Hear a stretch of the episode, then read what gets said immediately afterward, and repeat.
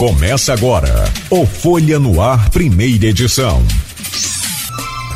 Terça-feira, dia 11 de janeiro de 2022. Começa agora pela Folha FM 98,3, emissora do grupo Folha da Manhã.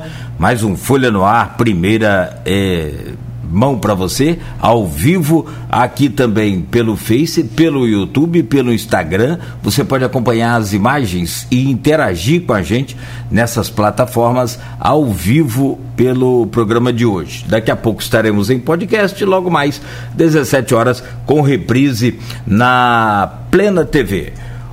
Hoje no programa, aliás, um programa especial, um painel onde estamos aqui com o, o Aloysio Abreu Barbosa e recebendo para esse painel, para esse bate-papo, para esse debate aqui, o Arthur Sofiati, que é historiador e professor da UF Campos, além do Carlos Alexandre de Azevedo Campos, que é advogado, professor da UERJ e também do Isicenza e ainda o Hamilton Garcia, cientista político e professor da UENF. Vamos falar sobre temas importantes. Um ano de invasão ao Capitólio e a chance de se repetir essa invasão no Brasil. Só para que não haja nenhuma confusão com esse nome Capitólio por conta de Minas Gerais, é aquela tragédia lamentável. Essa invasão ocorreu no Capitólio dos Estados Unidos a, considerado aí o coração da democracia americana. Governadores ou governos de Bolsonaro e Castro né, vão ser avaliados também e comentados aqui nesse programa de hoje e uma projeção às eleições de outubro, além de uma análise do primeiro ano do governo Vladimir pelos nossos convidados nesse painel de hoje. Já vou agradecer aqui aos convidados, ao Arthur, ao Alexandre e também ao professor Hamilton. Deixa eu começar esse painel aqui com o bom dia dos nossos convidados e aí um, né, um cumprimento especial já de antemão com agradecimento a todos, a você que também nos acompanha aí sempre ao vivo aqui pela Folha FM. Começo por ordem alfabética, nosso querido Arthur Sofiati, historiador e professor da UF Campos. Muito bom dia, sempre um prazer renovado é, contar com sua presença aqui no Folha no Ar. Seja bem-vindo, professor. Obrigado, bom dia, Cláudio, bom dia, Luiz, bom dia, Milton, bom dia, Carlos Alexandre, e vamos conversar. Muito obrigado. Os ouvintes também. Muito obrigado, Arthur. Nosso outro convidado, Carlos Alexandre Azevedo Campos, é advogado, é professor da UERJ e também do Isicenza. E botafoguense, né? Doutor Carlos Alexandre, bom dia, seja bem-vindo ao nosso Folha no Ar, é, ao vivo aqui pela Folha. E botafoguense rico agora. Ah, é? É. Ah, pô. Porra, com John Texas. Bom dia, bom dia, Luiz, Cláudio, bom dia aos professores Hamilton e Arthur, né, exaltando aqui três professores de de universidade pública, exaltando aqui o ensino público gratuito de qualidade. Muito bacana ver ele retratado aqui. Aí, bom dia. Ah, isso é bom, isso é muito bom. Somos botafoguenses. Somos. E ricos. E ricos. Ainda que, o dinheiro, ainda que seja investimento norte-americano, não nacional, mas ricos. É. Eu torcendo para Ronaldinho comprar o Fluminense também. O professor Hamilton Garcia, que eu vou ficar aqui devendo o, o, o, time de coração dele, mas ele revela pra gente aí. Cientista político e professor da UENF, também honrado e feliz aqui com sua presença, professor. Bom dia. Cadê o professor? Bom dia, ah. bom dia Cláudio, bom dia Luísio, Arthur, Carlos Alexandre, é um prazer estar aqui com vocês minha primeira atividade de, de 2022. Eu sou rubro-negro, nem, nem a Luísa. E bom dia também aos nossos ouvintes, em particular os rubro-negros. Rubro é, aí você está falando para a maioria, isso é uma loucura. E bom dia, claro, evidente, sempre importante contar com sua presença necessária aqui no Folha no Ar. Luísio Abreu Barbosa, seja bem-vindo, bom dia. Bom dia, Cláudio Nogueira por ordem alfabética, bom dia. Agora é Arthur, né? É. Eu, eu conheci quando criança como Aristides, mas agora é Arthur. Eu acho que ele era mais feliz no tempo que ele era Aristides, era é, o Podense está triste agora. Para os íntimos eu continuo sendo. Mas não é o Aristides do Bolsonaro, não, né? Não, de maneira nenhuma. tá bom. Bom dia, Carlos Alexandre. É, é, bom dia, Milton. Obrigado aos três pela presença. Bom dia, sobretudo você, ouvinte, pelo streaming telespectador do Folha no Ar. É, deixa eu fazer, antes de começar o debate com os temas propostos, uma pergunta particular. A Sofiati, pela formação dele como eco-historiador, é um ambientalista com atuação há muitos anos aqui na, em Campos, na região, vivemos aí período, um período de, é, de exceção, né, um período de chuvas. Como o Nogueira disse, a Folha registra hoje. Já começa a atingir moradores. É bem verdade que aquele pessoal da Ilha do Cunha, aquele pessoal ganhou casas novas do conjunto habitacionais do Mará Feliz de Rosinha, e era sempre, sempre as, as primeiras pessoas atingidas, né? e desde que houve aquela, aquela ainda que tenha críticas, né, ao conjunto habitacional, a maneira como foi feita o conjunto, né, juntando pessoas de comunidades diferentes, às vezes ligadas a, a, algumas pessoas ligadas a facções diferentes, isso gera problema, e também as denúncias aí é, de superfaturamento nas obras da Odebrecht, o fato é que desde que as, as famílias foram retiradas de lá, as primeiras famílias que eram sempre termômetro aqui em campo, já começou a desalojar, começou a desabrigar, foi um pouco retardado, mas já começa a atingir a coroa, mas a previsão é de que a partir, aqui no Sudeste, não só no Rio, como em Minas também, é que a partir de quarta, quinta-feira a coisa esteja um pouco mais é, chada, né? Mas, Sofiati, dois eventos ligados à sua área particular, é, que são as chuvas, né?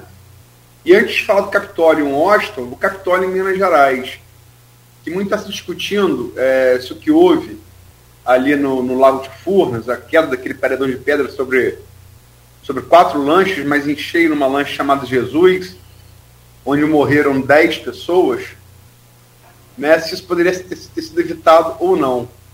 Qual a sua opinião, em rápidas letras, sobre as, os, dois, os dois fenômenos? Né? Estão ligados, ali também foi erosão de água de chuva, né? Bom dia. É, olha, com relação a Capitólio, eu acho que os obscurantistas poderiam dizer que é um atentado é, da natureza contra o Capitólio aqui do, do Brasil, mas na verdade é alguma coisa previsível já há bastante tempo. Eu acho que ali houve incúria, acho que houve descaso, houve, não houve a devida, o devido planejamento para o turismo e a avaliação de risco que estava já anunciada ali de alguma maneira, e, e, o prefeito de Capitólio mesmo reconheceu que não havia nenhum laudo técnico a respeito daquilo. Aí, só de olhar para aquelas pedras, a gente percebe que elas são porosas, que elas passaram por um processo de erosão muito antigo, né, e que aquilo podia acontecer. É, então, eu acho que ali o problema é da administração pública, ou das administrações públicas dos municípios que são banhados pelo Lago de Furnas. Né? Então, ali era uma questão assim, bem pontual. Agora, quanto à questão das chuvas, eu acho que é mais complexa, porque hoje em dia os cientistas estão reconhecendo que, de fato, existem mudanças climáticas. Hoje em dia, os cientistas entendem que é preciso reduzir as emissões de gases causadores de efeito estufa. Hoje em dia, os governantes também estão achando isso. Só que os governantes estão tomando esse argumento como uma, algo assim muito, muito cômodo, né? Quer dizer, o que, que eu posso fazer? É o, são as mudanças climáticas, são os fenômenos climáticos extremos, quando na verdade a gente sabe que não vai haver mudança quanto às emissões, porque ninguém vai deixar de explorar petróleo porque essas emissões estão acontecendo. Eu gostaria que isso acontecesse, mas parece que não vai haver. A gente é prisioneiro de uma economia que, que fuma muito gás natural, petróleo, é, carvão mineral principalmente, né? 30 então segundos. eu acho que a questão é organizar as cidades. As cidades têm que entrar numa nova era. Aquilo que era anormal está se tornando normal, porque praticamente que todo ano nós temos chuvas e enchentes. E as cidades são o grande problema, são assim as grandes barragens do escoamento dessas águas. E há uma série de medidas mais que têm que ser tomadas, mas a questão é repensar a cidade e reformular a cidade, as cidades, né, para essa nova era que nós estamos entrando. Porque antigamente eram enchentes de 10 em 10 anos, enchentes seculares. Hoje em dia, não, hoje em dia enchente todo ano, né? E exatamente na região sudeste. Minas Gerais, principalmente, que é fundamental para nós, Rio de Janeiro, um pouco de São Paulo e a Bahia agora também entrou nessa. Então, eu acho que é, é essa que é a questão que a gente tem que enfrentar. E não propriamente ficar todo ano falando que está havendo isso, que está acontecendo, desalojados, desabrigados, e, pessoas, e ouvir as pessoas que foram afetadas, mas ouvir também quem pode ajudar na reformulação disso, quem pode repensar essa questão. Obrigado, Sofiati. Ô, ô, ô Aloysio, vamos voltar com você então e a gente abrir esse painel e com esse tema né, é, por gentileza, que é um ano de invasão ao Capitólio e, naturalmente, a chance de se repetir isso no Brasil, que você vai lembrar do 7 de setembro, naturalmente, né, todo esse contexto. Por favor, Luiz. É, obrigado, Nogueira. Eu vou voltar de novo com o Sofias para abrir assim, o debate ordem alfabética. É, isso não é novidade para ninguém, né? 6 de janeiro agora desse ano fez um ano do, da invasão ao Capitólio nos Estados Unidos, o Capitólio de Minas, o Capitólio tragédia de tragédia, né? As duas, as duas também por, talvez por, por ação humana, uma diretamente, outra indiretamente, né? É, e eu me lembro que eu estava no dia 7, no Guilherme, nós fizemos aqui um programa com o Charles Cury. Acho que foi a abertura mais longa que eu já fiz na história desse programa. Eu acho que falei uns 20 minutos, meia hora, ainda muito impactado pelo que já havia acontecido e, e tentando dimensionar as consequências que sabia de antemão seriam graves. E é, o Francis Fukuyama, que é um filósofo e economista político, ficou famoso é, na queda da União Soviética, quando decretou o fim da história, escreveu um livro com esse título, é, fez agora um artigo é, no aniversário do, do, dia, do dia, dia 6, do primeiro ano da invasão capital, por militantes trumpistas em, é, que foram ali provocados por ele, ele fez um discurso naquele mesmo dia na, no pátio da Casa Branca, protegido por vida prova de balas, acompanhou a invasão o tempo inteiro.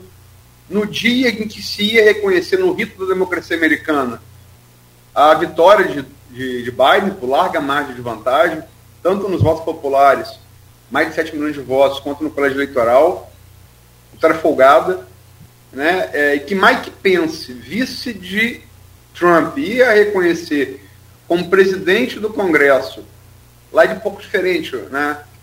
É, ia reconhecer a vitória de Biden, houve aquele evento, gerou cinco mortos, né? E o Francis Fukuyama falou agora e é um liberal, o Francis Fukuyama é um liberal, né? Que aquilo ali é, teve, está tendo e vai ter consequências muito graves. É, cito inclusive o Brasil, tem vários exemplos internacionais localizados. Brasil de Bolsonaro, que vai falar melhor no segundo bloco. E fala que ainda é difícil de mencionar o que vai acontecer com a democracia no mundo a partir daquilo ali. Eu queria saber a opinião de vocês, a começar por Sofiati.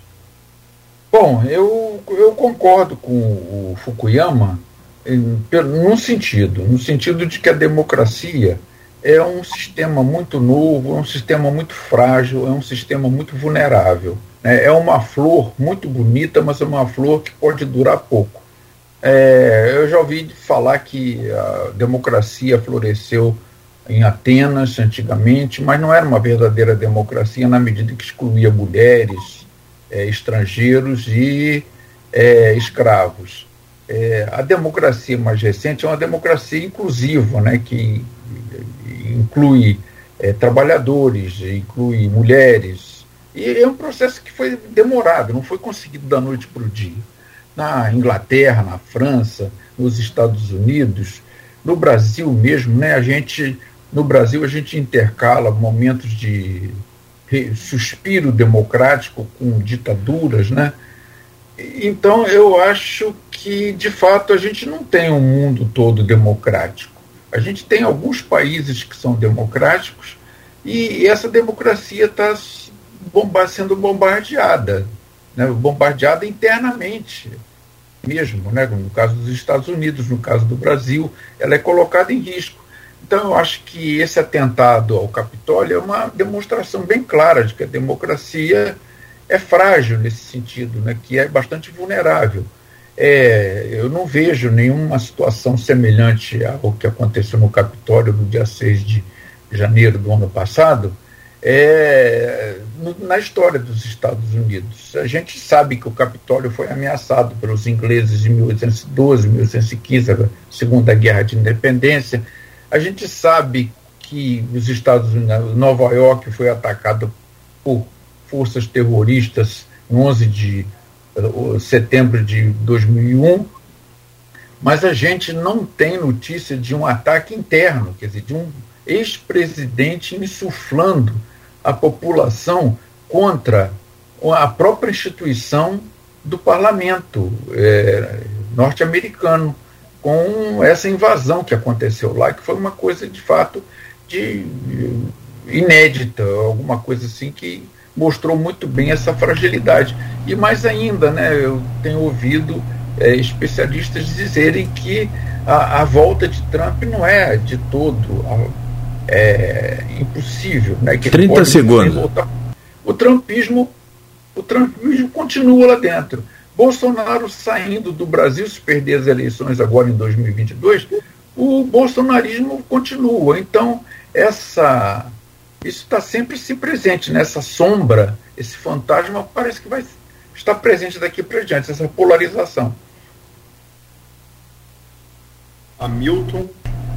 Ah, perdão, Carlos Alexandre, desculpa, ordem alfabética, Carlos Alexandre. Perdão. Bom dia, bom dia. É, vamos lá, assim, é, o que, o que mais é, singulariza a democracia nos Estados Unidos, em minha opinião, de tudo que já li e, e estudei, é a forte cultura constitucional do povo norte-americano. É, é, é ter a Constituição norte-americana como um verdadeiro símbolo é, de organização da estrutura do poder, né, e de garantia de direitos e liberdades fundamentais. É todas as articulações, todas as artimanhas políticas realizadas dentro das regras do jogo estabelecidas na Constituição são artimanhas cujos resultados são bem aceitos pelo povo norte-americano e, como regra informal, pelos políticos norte-americanos derrotados. Né? Então, tem sempre aquela ideia de se respeitar uma regra informal que é aceitar a derrota, recuar para vencer depois. É, a, a, história norte-americana é repleta de atos que podem parecer, num primeiro momento, absurdos para nós. Como, por exemplo, no, no pós-guerra civil, é, o governo instituiu a moeda em dinheiro, né? Um, um valor retroativo. Para quê? Para pagar as dívidas, tanto do governo quanto das, das ferrovias, dívidas contraídas em prata e em ouro, o governo criou a moeda em dinheiro para pagar essas dívidas do passado contraídas em moeda e ouro.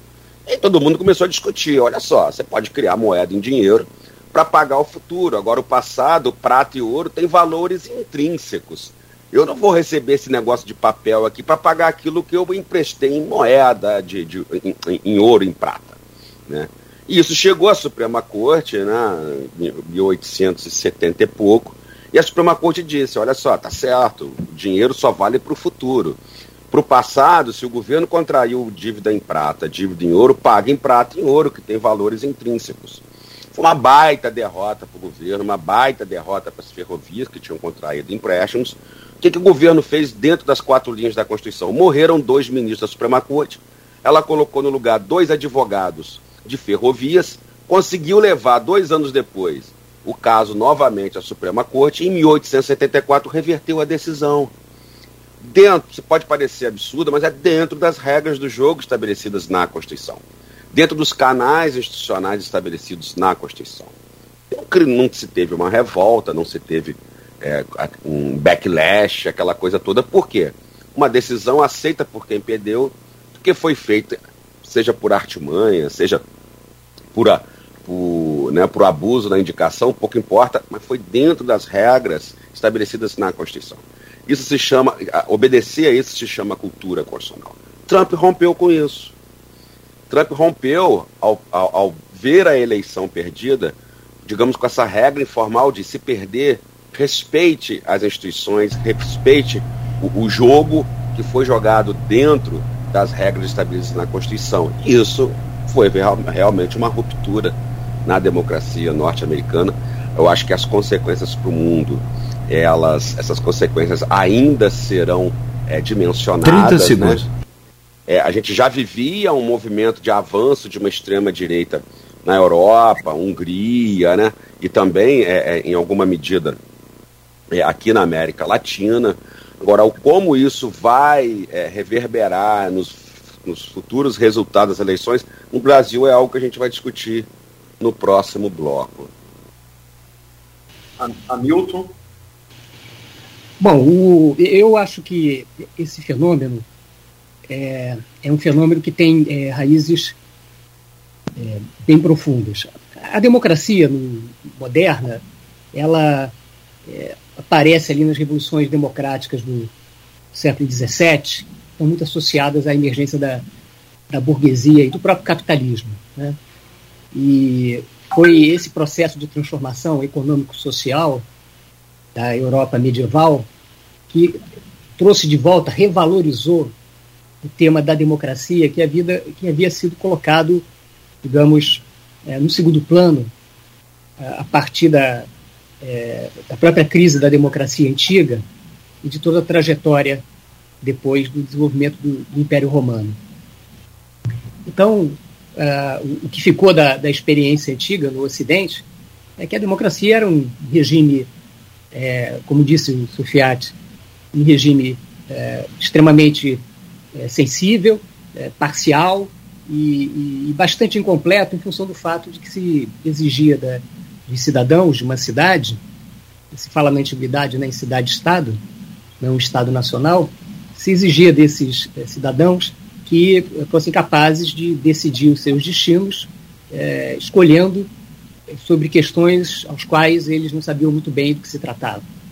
Para não falar de idiosincrasias, falcatruas, brigas pessoais, de grupos e de classes. Né? Então, a, a democracia tem esse longo trajeto é, no Ocidente e ela só vai só volta à tona é, com a, as revoluções modernas a partir da Revolução Inglesa ali do, dos anos 1640, 1689. E, e o que acontece nesse momento é, bom, e daí, desde essas revoluções até hoje, o que se viu no Ocidente foi a, a emergência do capitalismo e a consolidação do capitalismo. Né? Então, muito do que a gente sabe hoje sobre as transformações democráticas, a, democracia não nasceu como democracia, né? ela, ela nasce gradualmente como um sistema de participação dentro das perspectivas é, democráticas do liberalismo, né? lembrando que o, você sai de um voto é, de, uma, de um monopólio da política pela nobreza a um voto censitário e a um longo caminho até se chegar ao sufrágio universal, né, que só é alcançado no, no século XIX, e com base em muita luta, inclusive opondo operários e liberais. O fato, o fato é que o, o, a democracia é, chega aos nossos dias muito dependente dessa trajetória do capitalismo. E o que eu observo é, no, no, caso dos Estados Unidos, é que o, a crise da democracia americana, mas não só da americana, também da europeia, ela e também da brasileira, ela está é, é tá associada à decadência é, dessas sociedades, dessas civilizações, à decadência do seu modelo de desenvolvimento econômico-social, baseado na Revolução Industrial, sobretudo, a partir do século XVIII, e, e, eu acho que isso não é um fenômeno passageiro, é um fenômeno estrutural que é, é, recoloca o tema da democracia em, em termos bastante mais turbulentos daqui por diante. É, vou participar para a segunda pergunta desse bloco. É direto e reto, é, de novo na alfabética. É, vocês veem perigo. A gente, a gente teve aqui, é, antes do 6, é, perdão, depois do 6 de janeiro de, de 2021, tivemos o 7 de setembro brasileiro, em que não houve invasão a prédio público, mas você tem muita conversa de bastidor dizendo que foi por um fio por, e por organização de presidente do Supremo, de presidente do Legislativo, com as forças policiais para que não ocorresse. Né? Mas, enfim, o fato é que não houve invasão de prédio público. Mas, é, uma, é, acho que é consenso uma tentativa de golpe né, aqui em 7 de setembro, promovido também pelo presidente é, Jair Bolsonaro. Há que se lembrar que Trump ainda era presidente no 6 de janeiro de 2021, né? Ele ainda era presidente, já derrotado na urna, mas ainda, ainda é, com mandato em vigor. Se vocês veem a, a, possibilidade de algo parecido ocorrer no Brasil é, até as eleições ou a posse de quem for eleito, se não for o atual presidente Jair Bolsonaro, Sofiati. Eu começo? Sim. É? Ah, tá. Olha, eu acho que 7 de setembro de fato foi um marco, né? Ficou bem claro, a, ficaram bem claras as atitudes, os, as intenções do Bolsonaro, mas houve um recuo dele e o Supremo demonstrou força nesse momento. E eu acho que também agora, no início de 2021, as Forças Armadas mostraram alguma resistência a esses projetos do, ou essas intenções do, do, Bolsonaro. Primeiro, com o Barra Torres. A nota do Barra Torres, eu acho que foi a nota mais forte de um militar, embora ele não represente uh, a, aero, a, a, a Marinha nesse momento. E eu acho que o, o presidente, o, o, o, chefe maior do, do Exército também emitiu uma nota defendendo a vacina, defendendo, é, é, condenando as fake news, e isso mostra mais ou menos a postura das Forças Armadas. Agora, eu não posso descartar, eu acho que a gente não pode descartar, do modo geral, é, qualquer medida do Bolsonaro nesse ano em que ele anda meio desesperado, que as pesquisas eleitorais estão mostrando que ele está enfraquecido, que provavelmente deve perder as eleições é, em outubro, até em outubro mesmo, né, no primeiro turno pode acontecer isso. E então é, é, eu vejo que ele pode reagir de alguma maneira mais violenta, mais incisiva em relação ao processo eleitoral, ao processo democrático. Mas acho também que as, essa possibilidade está ficando remota, mas não descartável, de maneira nenhuma. Quer dizer, uma tentativa de repetir em escala cômica, mas tragicômica mesmo, é um, o que o Trump fez nos Estados Unidos no ano passado, eu acho que é uma possibilidade que não deve ser descartada. Né? Eu não vejo que seja muito provável, mas acho que é uma possibilidade que não se deve descartar com relação a uma pessoa que tem assim uma atitude bastante errática no governo, né? Que hora diz uma coisa, hora diz outra, hora avança, outra recua, né? Então eu acho que a gente deve ter cuidado com ele porque é, é uma pessoa perigosa, né? É uma pessoa que não tem a, a mínima o mínimo preparo para estar à frente do governo de qualquer país, de qualquer país mesmo, né? Qualquer país que se diga minimamente democrático. Carlos Alexandre. Então, como eu falei no blog, no, no, na pergunta anterior, a minha hipótese é que a, as culturas, né, constitucional, democrática, institucional, elas podem frear esse tipo de ímpeto no, na sociedade, né, é, embora isso não, não impeça né, que certos bandos de loucos façam alguma coisa. Mas eu acrescento também a rigidez partidária, né, é, uma, um partido forte, rígido em suas tradições, de evitar que certas pessoas cheguem, né, ou, ou ascendam a, a, ao poder, né, principalmente é, populistas, toscos, brutos. Nos Estados Unidos, com grande cultura constitucional, com grande cultura democrática, nos Estados Unidos com o Partido Republicano, né, o, o grande velho partido Nada disso impediu que Trump não só chegasse ao poder, como desafiasse as regras do jogo. Veja, repito, com rigidez partidária, com, com elevada cultura constitucional e democrática, nada disso impediu que Trump, uma vez derrotado, desafiasse as regras do jogo, desafiasse as regras constitucionais, desafiasse o processo eleitoral norte-americano, a instituição processo eleitoral norte-americano e incitasse né, uma multidão que invadiu o Capitólio. Então, é, é, assim, se a minha hipótese é que de essas culturas, né, essa rigidez partidária podem impedir ou podem minimizar o risco, mas não foram capazes nos Estados Unidos, a minha tese é o que dizer do Brasil. Que temos uma, uma cultura constitucional, uma cultura democrática muito mais baixa, né, em, em certa medida, em certos setores praticamente inexistente, comparado aos Estados Unidos. Não temos qualquer rigidez partidária, a gente consegue ter um presidente que está mais da metade do seu mandato sem partido, sem partido, portanto, sem nenhum tipo de programa né, é, ligado a, a, a, a, digamos, aquilo que, que, o, que o elegeu, posso dizer, né, dentro do, do que se entenda de, de partitocracia.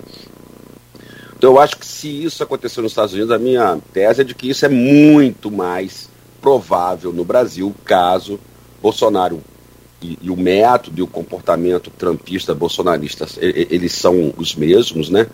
Que é perder. A cada jogo que perde, ele diz que joga nas quatro linhas, mas ataca as instituições que forjam, que formam essas quatro linhas da Constituição.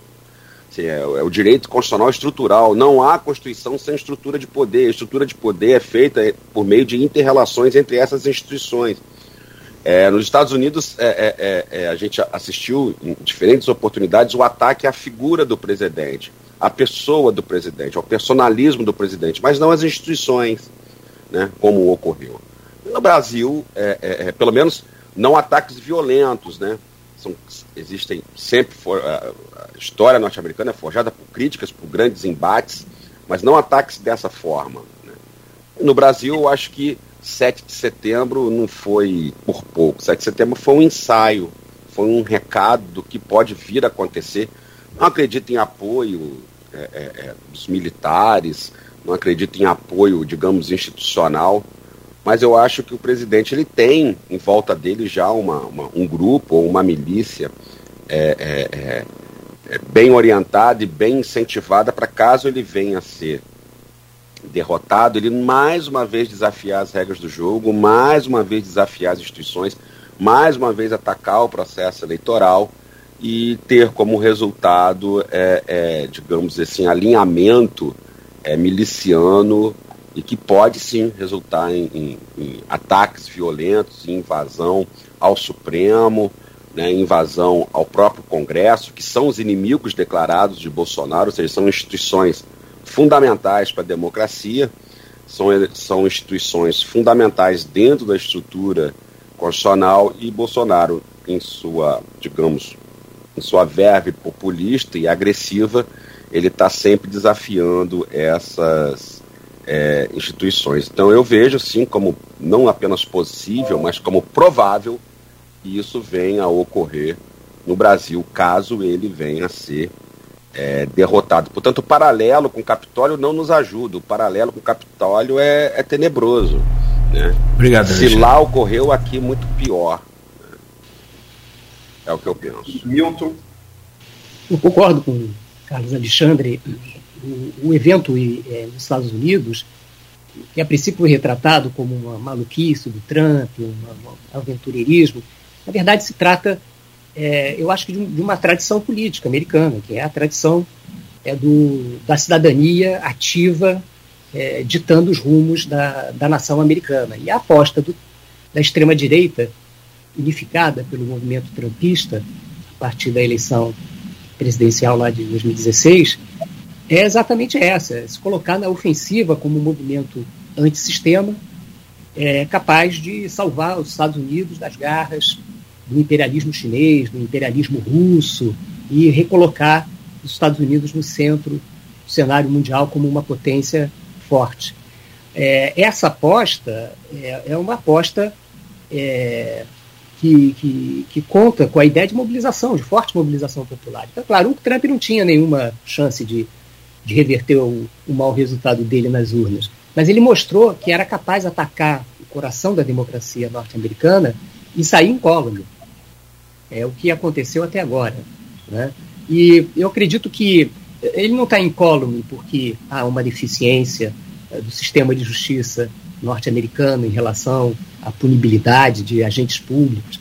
Os Estados Unidos não é o Brasil, onde a tradição é a impunidade. É porque há uma cisão profunda na sociedade americana e eu acredito que, eh, nesse momento, a punição dos culpados pela invasão do Capitólio esteja sendo calculada no sentido de não colocar mais fogo na lenha da divisão social. Então há uma situação muito tênue na sociedade americana que eu acho tende a se agravar com os conflitos é, geopolíticos que estão se estão apontando aí no, no, horizonte e meio, como eu disse, a decadência do capitalismo norte-americano, né? E, e, é muito provável articulação é, entre o, o, as atitudes geopolíticas agressivas da China e da Rússia, tanto em relação a Taiwan como em relação à Ucrânia. É, dentro de um Ocidente politicamente e economicamente em crise, é, esse tipo de, de ação em chave tende a colapsar o sistema desses países e abre grande margem de, de, de, de possibilidades para ações radicais do trumpismo. Agora, em relação ao Brasil, 30 parece segundos. que o Bolsonaro é, é, o Bolsonaro, é, bom, ele, ele sim, concordo com o Carlos Alexandre, é, aqui sim nós temos motivos de preocupação imediata. Porém, o Bolsonaro é tão incompetente que nem articular um golpe ele consegue, na é verdade. E ele se isolou completamente da, da, do oficialato, da, das forças, e, e, deu com os burros na água, fez uma aposta. Então, me parece que ele é um perigo desativado em, certo, em certa medida porque o, eu acho que ele tem condições ainda de mobilização é, de uma massa de pessoas armadas, é, policiais ou não policiais, que pode vir a se manifestar durante as eleições e pode vir a alterar, inclusive, o quadro é, eleitoral à, medida em, em que, que, tipo de grau de violência vai ser aplicado é, no conflito é, é, eleitoral, inclusive atentado a candidatos, como ele próprio já foi é, alvo é, em 2018. É, é, me parece que está aberta a temporada de caça de quem vai ser o alvo agora. Né?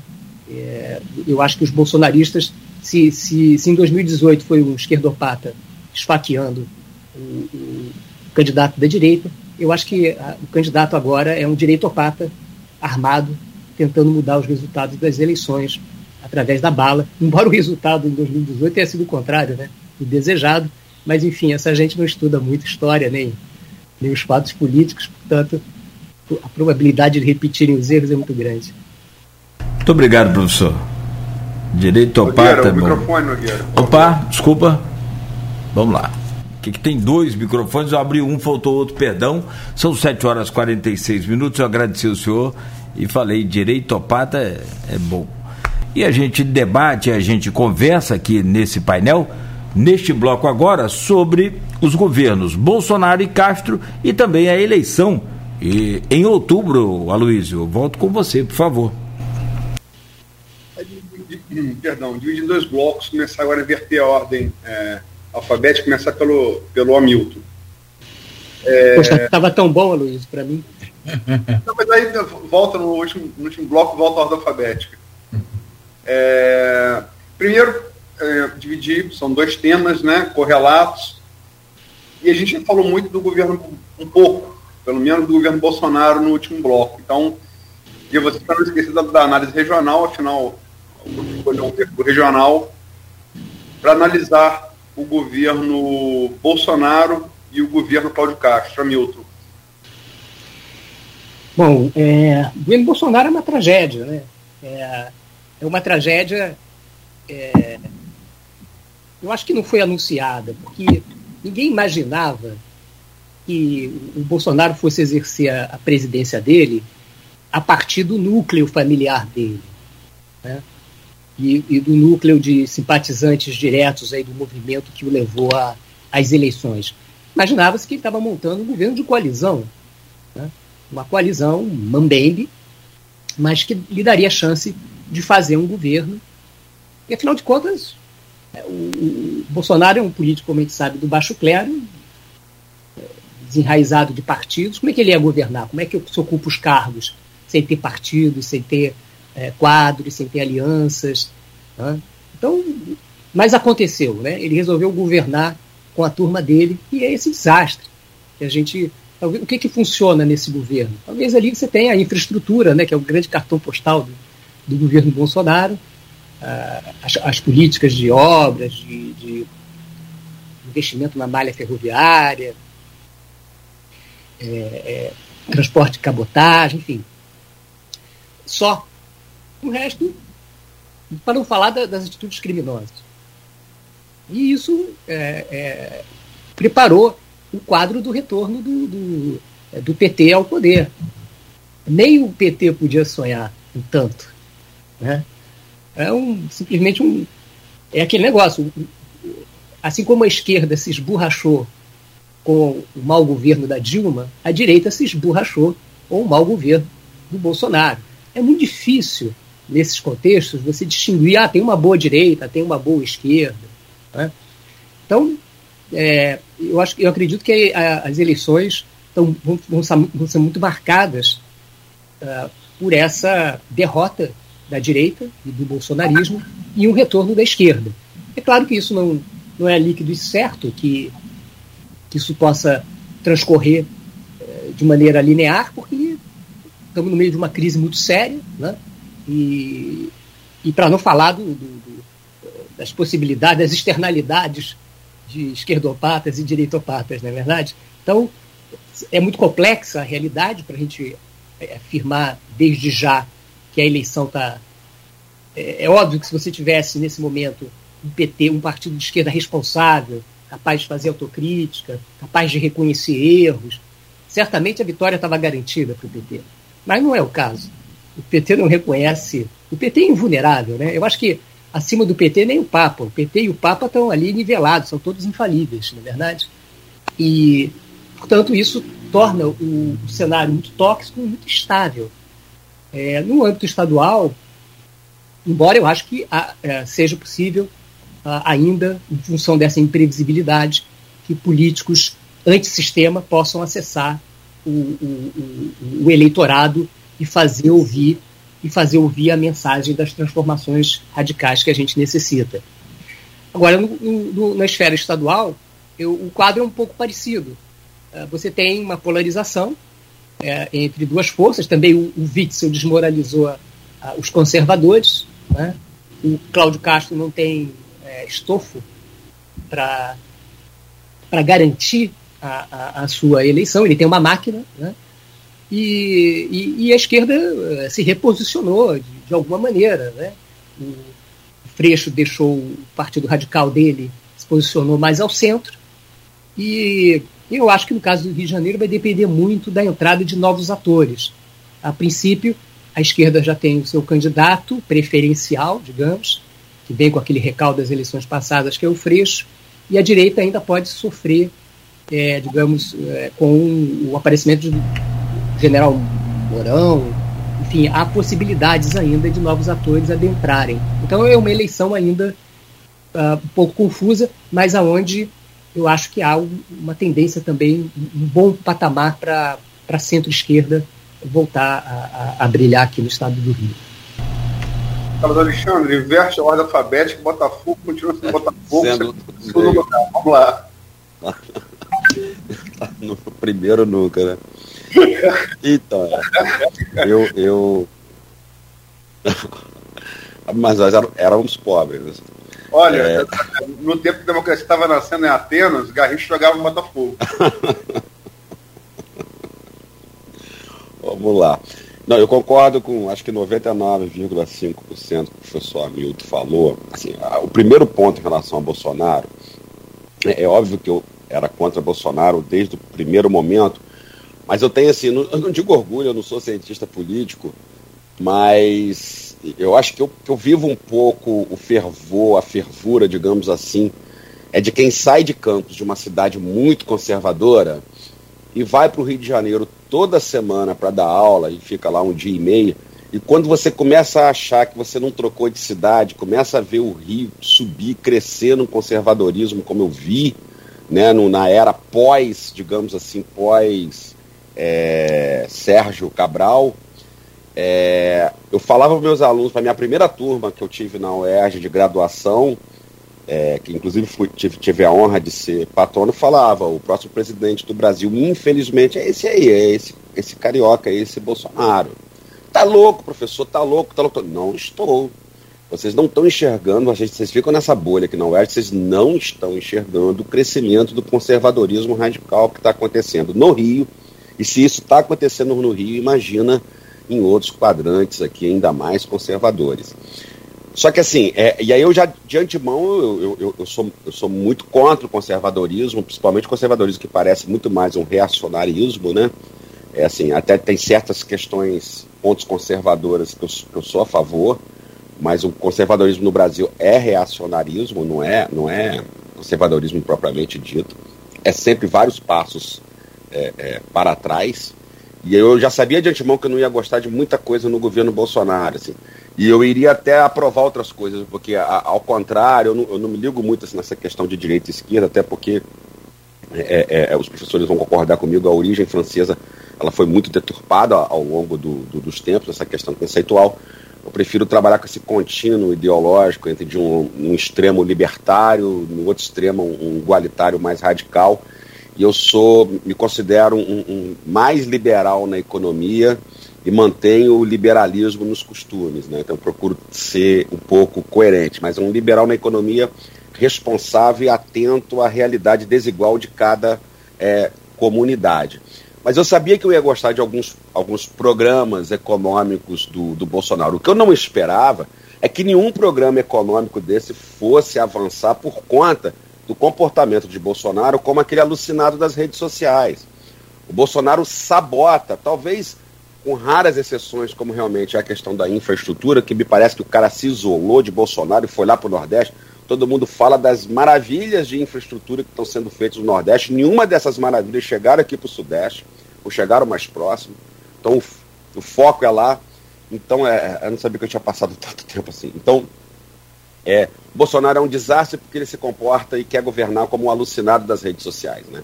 alguém que vai fazer depoimento ao público, que traz fake news YouTube, não dá para você acreditá-lo como é, presidente. No plano estadual, eu acho o Cláudio Castro pragmático, articulador, está sabendo trabalhar bem a máquina. E o Freixo, embora ele tenha se distanciado, digamos, do, do, do por exemplo, do comportamento que ele teve quando concorreu com, com para prefeito do Rio, né? É, ele ainda tem bastante uma verve é, é, é, socialista que eu acho que não, não combina hoje com o eleitorado fluminense. Eu, se eu fosse apostar, eu apostaria mais no Cláudio Castro, pelo seu pragmatismo. Sofiati? Olha, é, eu acho que o Bolsonaro, o Bolsonaro não, o PT, através da Dilma principalmente, é, despertou o lado é, conservador, reacionário da população brasileira. É, na medida em que ela, em tudo, de tudo que ela fez no governo dela e que, inclusive, ajudou muito, alimentou muito a campanha do Bolsonaro. Quer dizer, eu acho que Bolsonaro, em outras condições, em outra situação, não teria muita chance de chegar até onde chegou. Ele fez uma, ele fez assim, uma proposta de governo, ou promessas, fazendo de conta que não existia Congresso, que não existiam forças políticas que pudessem se opor a ele, não existia Supremo, não existia nada. Quer dizer, ele ia fazer uma mudança radical da base, mudando tudo. Né? E no sentido bem reacionário, no sentido bem, bem violento. No princípio, não. No princípio, não, até que ele chegou a enganar algumas pessoas. Eu, eu vi o, o senador Alessandro Vieira dizer que votou em Bolsonaro. E hoje o Alessandro Vieira é um dos grandes críticos do Bolsonaro. E ele enganou outras pessoas mais também. Mas é aquilo que nós já conversamos a respeito. O, o, P, o PT alimentou o Bolsonaro e Bolsonaro está alimentando o PT. Né? Então, a, a, a, grande probabilidade que eu vejo aqui é de, da vitória do PT. Ah, não sei, o desgaste pode ser grande até lá. Eu acho que mesmo havendo essa dificuldade do PT em fazer autocrítica, como fala o professor Hamilton, ainda não sensibiliza muito a população, porque a população brasileira é, admite a corrupção em pequena escala, não admite em grande escala. Né? Essa crítica a população faz. E eu não sei, parecia o esquecimento também, né? Nesse momento, se o Lula está nessa posição, é que parece que houve esquecimento disso tudo. E ele volta porque o Bolsonaro fez muita bobagem também. Né? E tem feito muita bobagem. Então, não sei, eu estou achando que vai ser difícil o Bolsonaro é, se recuperar nesse tempo que falta a ele. Ele tem a máquina na mão, ele tem a possibilidade de auxílio emergencial, de bolsa, da, da bolsa, não é mais a bolsa, o Bolsa Família, mas a Bolsa Brasil. Então, eu acho que ele tem essas oportunidades todas. Eu não sei se, mesmo com isso, ele pode reagir e, e, e conseguir ultrapassar o Lula. Ele pode ir para o segundo turno, né, mas não sei se vai ser possível ele. É previsão. Um historiador faz previsão, mas não não faz profecia, né? Em segundo lugar, com relação ao Cláudio, Cláudio Castro, eu acho que a análise do professor Hamilton está muito bem embasada, na medida em que nós não temos ainda todos os atores colocados no campo político. A gente não sabe qual é a postura do Mourão, qual é a aceitação do Mourão por parte da população. A gente não sabe qual vai ser o discurso é, público do Freixo, né? se ele vai moderar mais né? esse discurso psolista que ele tinha, que era muito forte. A gente não sabe se o Castro vai conseguir sair dessa uma situação de ser uma pessoa desconhecida, né, como o Witzel, e passar a fazer uma política mais pragmática, como o professor Hamilton também falou. Então fica difícil a gente fazer uma previsão com relação ao estado do Rio de Janeiro né, já que a gente não tem os atores todos. No cenário nacional, nós temos os atores todos, praticamente que, colocados. E a gente vê que esses atores, é, na maioria, são muito fracos, perto dos dois atores mais é, atuantes que nós temos aí. Agora, o que eu, eu acho que eu posso prever é que a gente vai ter um ano de muita confusão, de muito barulho, de muita muitas ameaças feitas à democracia por parte do nosso presidente, que de fato tem se demonstrado assim um, um, um fracasso mesmo, né? alguma coisa, uma linha, um ponto fora da curva, até mesmo em relação a governos anteriores. Se a gente examinar governo, os governos militares, eu não, não me lembro de nenhum general que tenha falado tanta bobagem junto. Se eu lembrar do Vargas, o Vargas, na verdade, acabou sendo o grande pai do país, né? Então, eu acho difícil mesmo a gente fazer uma análise assim, com mais precisão, além dessa que a gente está tentando. É, vamos lá. A gente falou, a gente falou aqui, roçou desde o bloco anterior no tema eleições. Mais uma projeção, para começar de novo pelo Carlos Alexandre, da, das eleições a presidente e governador do agora de outubro. Então, menos de nove meses da play. Ele fala, a gente conta outubro como mês inteiro, mas a eleição é, é dia 2, é dia dois, né? Então ela pouco conta de outubro. Ela é mais setembro, o mês inteiro. Alexandre. Então, é, voltando, realmente eu acho que o, o Bolsonaro, ele, ele foi eleito, eu concordo plenamente, na onda de, de desilusão, não só com a questão da corrupção, mas com a ineficiência do, do, do, governo Dilma, assim, o governo Dilma também foi um desastre por outras razões, né? É, então ele, ele, ele, realmente cresceu nisso. É, também havia um sufoco de muitos anos de um governo dito de esquerda nos costumes, e também e isso sufoca também a sociedade mais conservadora, ela, ela, ela tende a reagir, a ter uma certa reação é, é, em relação a, a, a essas questões, e isso tudo favoreceu a eleição de Bolsonaro. Mas também tem a, um grupo grande que elegeu é, Bolsonaro que realmente acreditava que estava na hora de ter um governo que se dizia que seria bem liberal na economia, que iria impulsionar o desenvolvimentismo e tal e tal e tal. É, a, a, o desastre, a tragédia que é em termos de eficiência, o governo Bolsonaro retirou grande parcela é, é, do seu apoio. É, eu acho que é essa parcela pensante, que acreditava realmente no governo, numa eficiência econômica do governo, e também aquela parcela que falava assim: olha, é, é, não acho que ele é grandes coisas, mas eu preciso tirar o PT de qualquer maneira. Eu acho que essa grande parcela descolou. Né? E ficaram né, a, aqueles que são realmente adoradores, apaixonados pelo Bolsonaro, não importa o que ele faça o que ele fale, isso aí não vai mudar. Eu acho que isso não elege é, é, presidente numa eleição plebiscitária. Tenho certeza que só essa parcela é, é, de grande fidelidade não elege. Talvez, a depender do crescimento do Moro, se for o Moro, também não leva para segundo turno. Então, eu acho que isso está em aberto. Acho que pelas pesquisas, o que há de certo, me parece, é que o Lula está no segundo turno. Né? Pegando toda a, a, a, parte fiel ao PT, como aqueles que acreditam que, olha só, eficiência por eficiência ele foi.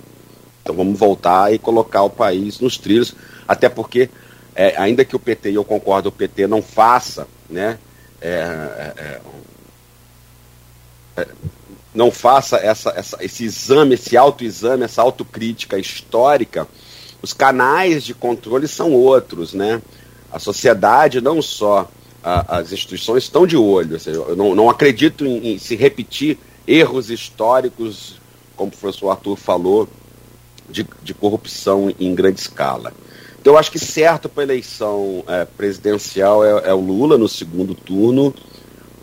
Não acredito em vitória no primeiro turno do Lula, mas não, não, não, não, não saberia, não, não teria coragem de cravar quem vai no segundo turno, se Bolsonaro, se Moro ou se outra pessoa que venha a surgir. Eu só sei que eu acho que o, que o, que o desencanto e a perda de apoio do Bolsonaro são reais, não são frutos de pesquisas criticadas e pesquisas colocadas em dúvida. É, vou, eu, eu errei a ordem, mas tá bom, que botei Alexandre no primeiro lugar pelo menos uma vez. Vai o Hamilton agora, perdão. Foi meu lobby aqui de bastidor. bom, eu, eu acredito que o, essa, esses resultados de, de pesquisa eleitoral agora que a gente está assistindo, ela tem a ver com, com a crise que a gente está vivendo. A, a nova república perdeu as suas bases de apoio popular em 2013 e, e de lá para cá, uh, a gente entrou num, numa crise, numa, numa, aceleração da crise é, brasileira muito grave, que eu acho que nem sempre a gente presta atenção. E, e nem o PT soube dar resposta a, a, a esse movimento, a, a essa crise, né? E, e, o Bolsonaro eleito também não soube dar resposta. Agora, o fato é que a eleição do Bolsonaro mostrou que a gente entrou no modo salvador da pátria. Né?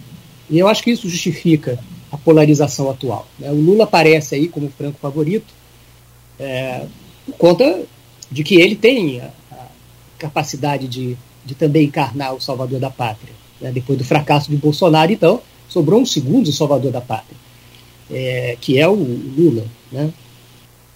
O problema é que nenhum dos salvadores da pátria é, parecem realmente preocupados com a pátria. É, o Bolsonaro é um salvador da sua, é um grande salvador do seu grupo e da sua família, né? O, e, e, e, o, Lula é, me parece ser nesse momento o grande salvador, do, a grande esperança de salvação do, da própria nova república. Eu, eu, acredito, no entanto, que a nova república é, não tem cura, não tem saída. É, a crise é, da nova república é, é uma crise de representação, porque é um sistema de representação parlamentar que dá nisso aí que a gente vê, né, que, que é, cuja expressão, que é o centrão, não é fruto de um acidente, mas de uma evolução esperada. O próprio Ulisses Guimarães né, antecipou em muitos anos essa percepção. Ah, você está reclamando do, da legislatura atual, espere a próxima. Né? É um sistema de representação fadado a escolher os piores, e os mais oportunistas e a, e a premiar um comportamento é, parasitário e, e, é, e, individualista e egoísta. Então isso, isso não tem a solução para isso é uma reforma é, política radical que, que dê ao eleitor o controle é, é da sua representação política. O eleitorado tentou fazer isso em 2016, 2018, mas sem os instrumentos. Né? Você não pode, você não pode operar, você não pode operar base do machado. Né? Você tem que ter os instrumentos. É, e o eleitorado tentou, ah, não vote em ninguém que foi eleito, essas grosserias, né? Quer dizer, então não deu certo, nem pode dar. Mas é, é, o eleitorado está claramente consciente de que é, a vida ficou muito dura para sustentar tantos privilégios, tantas distorções que a gente carrega na nossa história republicana desde lá o século XIX. Né? E, ao mesmo tempo, os candidatos que são é, que estão no segundo plano, eles, eles são candidatos que, esses sim, parecem antissistema, em particular, cada um por seu caminho, né? o, o, o Moro e, e o Ciro. Então, por isso que eu acho que é, não dá para cravar que esses salvadores da pátria é, vão chegar no segundo turno necessariamente. Será que o povo não vai perceber que eles são mais salvadores de si mesmo do que da pátria? Que é, esse é o problema da crise atual. Sofiati. Bom, é, eu acho que a população brasileira vai acreditar em Salvador da Pátria que a população brasileira está acostumada a lidar com salvadores da pátria, a eleger salvadores da pátria, né? O problema do salvador da pátria é o dia seguinte. Na medida em que, por exemplo, Lula se eleja, o dia seguinte vai ser como? O dia seguinte vai ser o princípio do desgaste do, do, do presidente, na medida em que ele vai ter que consertar muitas coisas e que ele vai ter que lidar com o centrão, que o centrão muda facilmente de um lado para outro, então vai ter que lidar com o centrão, vai ter que lidar com a, a demolição né, deixada pelo, pelo Bolsonaro nas instituições, recompor isso tudo. Quer dizer, eu, eu diria que quatro anos é pouco para recompor a destruição que o Bolsonaro fez em quatro anos também. Então, não sei, eu acho, ainda estou achando que o segundo turno vai contar com Lula e com Bolsonaro. Não posso assim prever isso exatamente, mas estou achando bastante difícil pelas pesquisas que qualquer outro candidato chegue ao segundo turno. Estou lembrando aqui também o segundo turno passado, né, com o Haddad e com o Bolsonaro. É, é observar o crescimento do Haddad, que não é uma pessoa assim com carisma, né, que o brasileiro gosta muito do carisma, gosta muito da, dessa capacidade individual de um candidato crescer. Eu acho que o Lula tem isso, né? Então, é, aí eu vejo como ele cresceu e como, de fato, no segundo turno ele quase que encostou em Bolsonaro, apesar da distância suficiente para o Bolsonaro se eleger, e, e, e vejo que a gente está nessa situação vai continuar como tendo salvador da pátria, a gente vai continuar nessa política de presidencialismo de coalizão, embora eu concorde com o professor Hamilton que esse sistema está esgotado. Né? A, a, a nova república é, chegou ao fim, mas eu sei de pessoas que chegam ao fim né, e continuam vivas. Né? Então, talvez isso aconteça, pela visão que eu estou tendo, que eu mais uma vez eu repito, eu não faço assim profecias, né? eu faço previsões. E eu posso estar muito enganado no final disso tudo. Aí eu posso também arranjar um dinheirinho, juntar e ir embora do Brasil. Muito bom, muito obrigado, professor. É, profecias é, é ótimo. Bom, já começamos lá no primeiro bloco falando da política internacional, a invasão ao Capitólio, que fez um ano agora no último dia 6. Falamos já um pouco sobre a política nacional, né, a política estadual e agora vamos para a política local. E eu convido você, meu caro Aloysio, para abrir esse bloco aí, por gentileza, com essa avaliação, essa avaliação aí. aí. Deixa eu trocar aqui o canal, desculpa. Vamos lá. Eu vou, eu vou pedir licença aos entrevistados, aos três, para voltar um pouco no, no, no tema da, da, do bloco anterior, porque eu acho que não foi respondido. Todo mundo se empolgou com o Nacional e ninguém projetou. Ou, ou, ou, ou, houve projeções sim, mas é, eu acho que bem, bem, bem, bem menos abrangente do que a Nacional. É, voltar um pouco a, a, a projeção da eleição ao governador. Vocês esperam que vai ter ou não segundo turno e quem vai estar nesse segundo turno? É, acho que todo dia que vai ter segundo turno, mas enfim, o que, o que vocês pensam? E, e aí partir para o regional mesmo, que estamos ainda no primeiro mês de 2022. Eu penso que nesse primeiro mês nós podemos fazer avaliações desse primeiro ano do governo Vladimir Garotinho. Então, agora começando, voltando a, a, a, a ordem alfabética inicial, começando pelo professor Arthur Sofiati. É, olha, eu sempre tenho dificuldade de fazer avaliação de governos municipais, regionais e de qualquer outro lugar. É porque eu não tenho acompanhado muito mais, mas o que eu tenho feito ultimamente é leitura das entrevistas dadas por Vladimir. É, então, o que eu noto é que a gente continua numa política municipal muito pontual, né? De atacar questões pontuais, assim. Eu, eu, numa entrevista perguntaram a ele qual é seu ponto fraco. Ele falou transporte urbano. Qual é seu ponto forte? É a recuperação do HGG. Então são as que, que eu, eu sinto falta de um plano estratégico para o município. A gente tem um plano diretor que foi sancionado em 2008, um plano bem feito, embora com falhas, porque eram pessoas de fora, assessoradas por pessoas aqui de dentro. E na reforma desse plano, em 2019, é, nós dispensamos pessoas de fora e resolvemos nós próprios fazermos essa reformulação. Foi um fracasso, não, não por nós, mas um fracasso de organização por parte da prefeitura. Né, ela também foi bastante é, desleixada com relação a isso, porque o que valeu como plano diretor, renovação do plano diretor, reformulação, foi foram os rascunhos, não foi o, o texto definitivo, ou, os textos definitivos que entraram lá.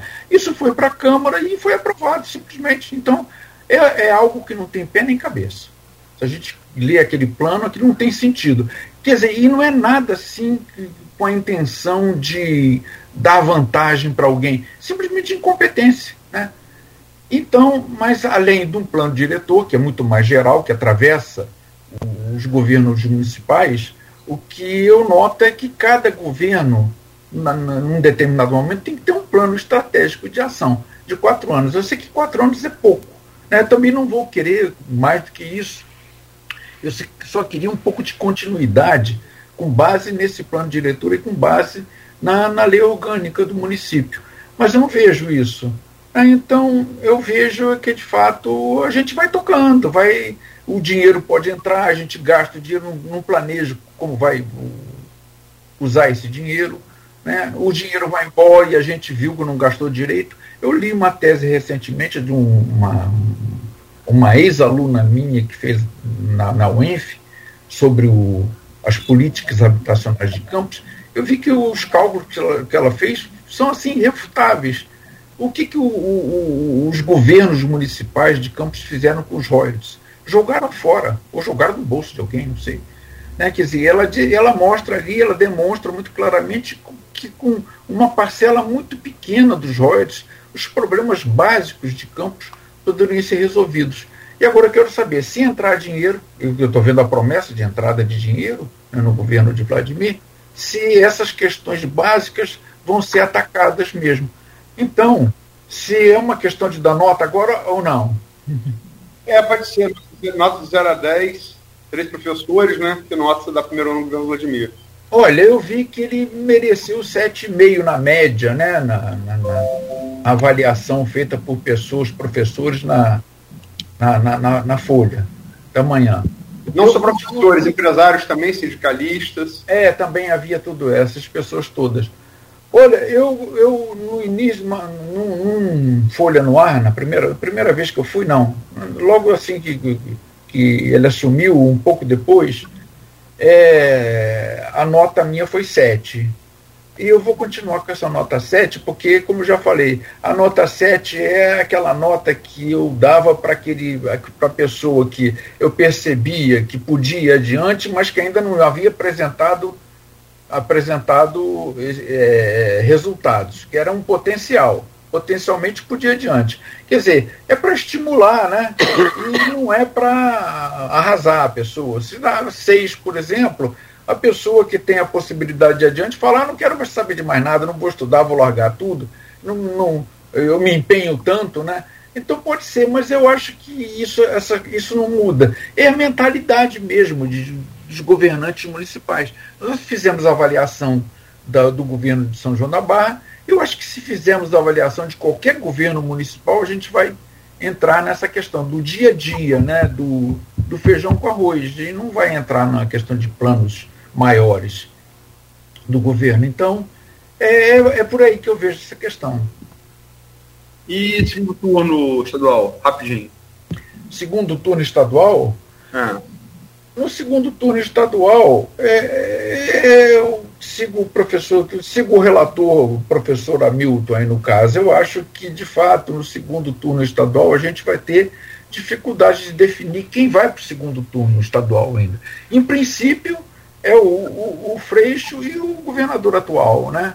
Em princípio, mas algum elemento mais pode entrar em, em, em, em campo, né?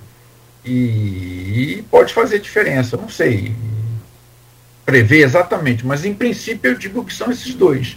É um porque tem a máquina do poder na mão e o outro porque representa a oposição e a população está desiludida com desiludida com a situação. Né? Começou com o Witzel, que era a promessa da renovação, que saiu do nada e de repente teve aquele voo meteórico, e um voo meteórico é assim perigoso, porque a gente viu o filme Não Olhe para Cima, e que vinha um, um cometa em direção à Terra, né, e ninguém acreditava muito naquilo.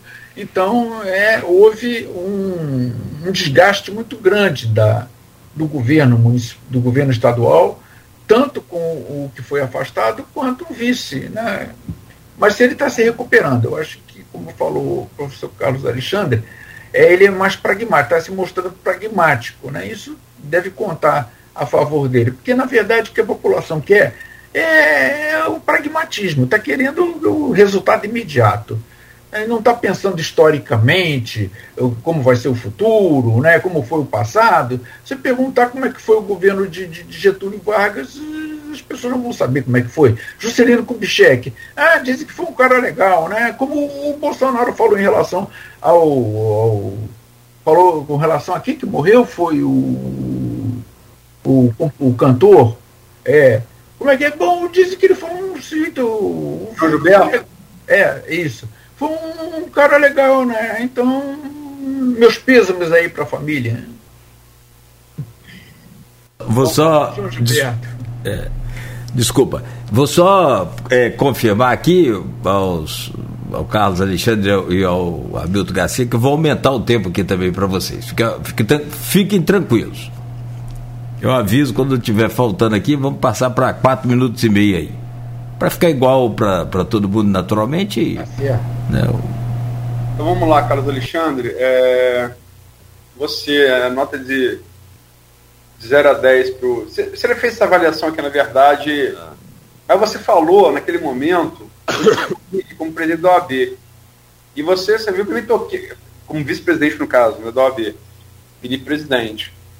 Mas você vê que eu nem toquei aqui nessa condição, nesse debate, porque eu acho que não, ela não, sinceramente, por mais que a OAB seja, seja importante, ela nesse debate ela interessa menos.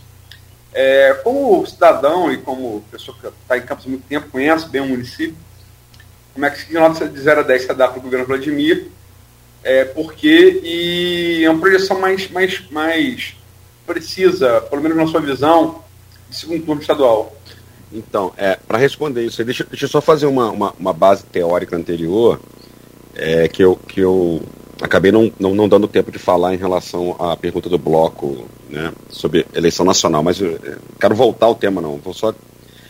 Muito se falou aqui de, de, de fim da República Nova e realmente, assim, Brasil e outros países da América Latina têm uma certa dificuldade de ter um, um modelo republicano muito duradouro, porque a nossa cultura aí, os professores Arthur Hamilton concordam comigo, mas é uma visão que eu tenho, que na época da minha pós-graduação na UERJ eu, eu, eu, discutia, eu levantava essa hipótese o tempo inteiro e dividia as pessoas, parecia mais uma, uma tese antropológica, mas eu acho que a gente tem uma cultura, a, a cultura política é, latino-americana é a cultura do personalismo. A cultura política é do personalismo. Não é a cultura do, da política pública, do projeto, do partido, do programa. É a cultura da, da figura do, do salvador da pátria, do líder carismático, daquele, daquele ou, ou, do, ou do ditador que fornece os direitos sociais. Eu, eu, sou da tese, que era o que eu dizia, o seguinte, olha, para o brasileiro em especial, entre direitos positivos, sociais positivos, prestações positivas e democracia, democracia lê-se liberdade, ele vai ficar com o primeiro ele vai ficar com o primeiro. Governo bom não é necessariamente aquele que defende a liberdade de expressão, é aquele que defende é, é, é, a, a, democracia, é aquele que a economia emprestou boas condições de bem-estar e direitos prestacionais. Eu acho que tem muito disso na, na nossa cultura e isso é uma questão também de culto ao líder, de culto ao salvador da pátria, de culto àquela pessoa. E aí, se a gente coloca dentro do nosso pacto federativo, se isso já é assim com a União, imagina quando você descentraliza e vai para os estados e municípios, em que vocês estão mais, a população está mais próxima desses líderes, né? É, aí a gente chega em Vladimir. Eu acho que Vladimir sabe muito melhor que Rafael dialogar com a sociedade, dialogar com o público, dialogar com o povo. É a escola dele, né? E eu acho que ele aumenta essa questão, ainda que ele não seja o, o líder carismático, né, protótipo latino-americano, mas eu acho que ele tem uma interação melhor com a sociedade, com a população, e isso o ajuda um pouco mais. Eu acho que ele tem pessoas que sabem trabalhar e são competentes em vários, em diferentes segmentos, né?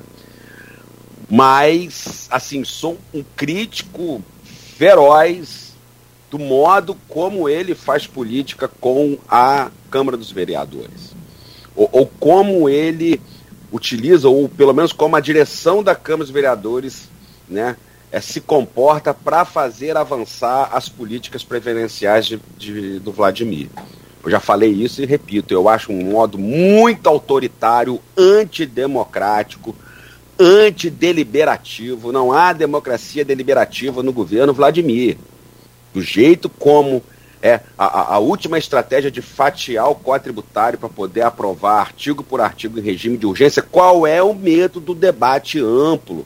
Qual é o receio de se debater amplamente, com duas, três sessões, chamar a sociedade para discutir pontos relevantes, como o professor Arthur levantou, em relação a, a, a políticas públicas no plano é, da cidade, né, no plano diretor e, e outras tantas, né, a política habitacional.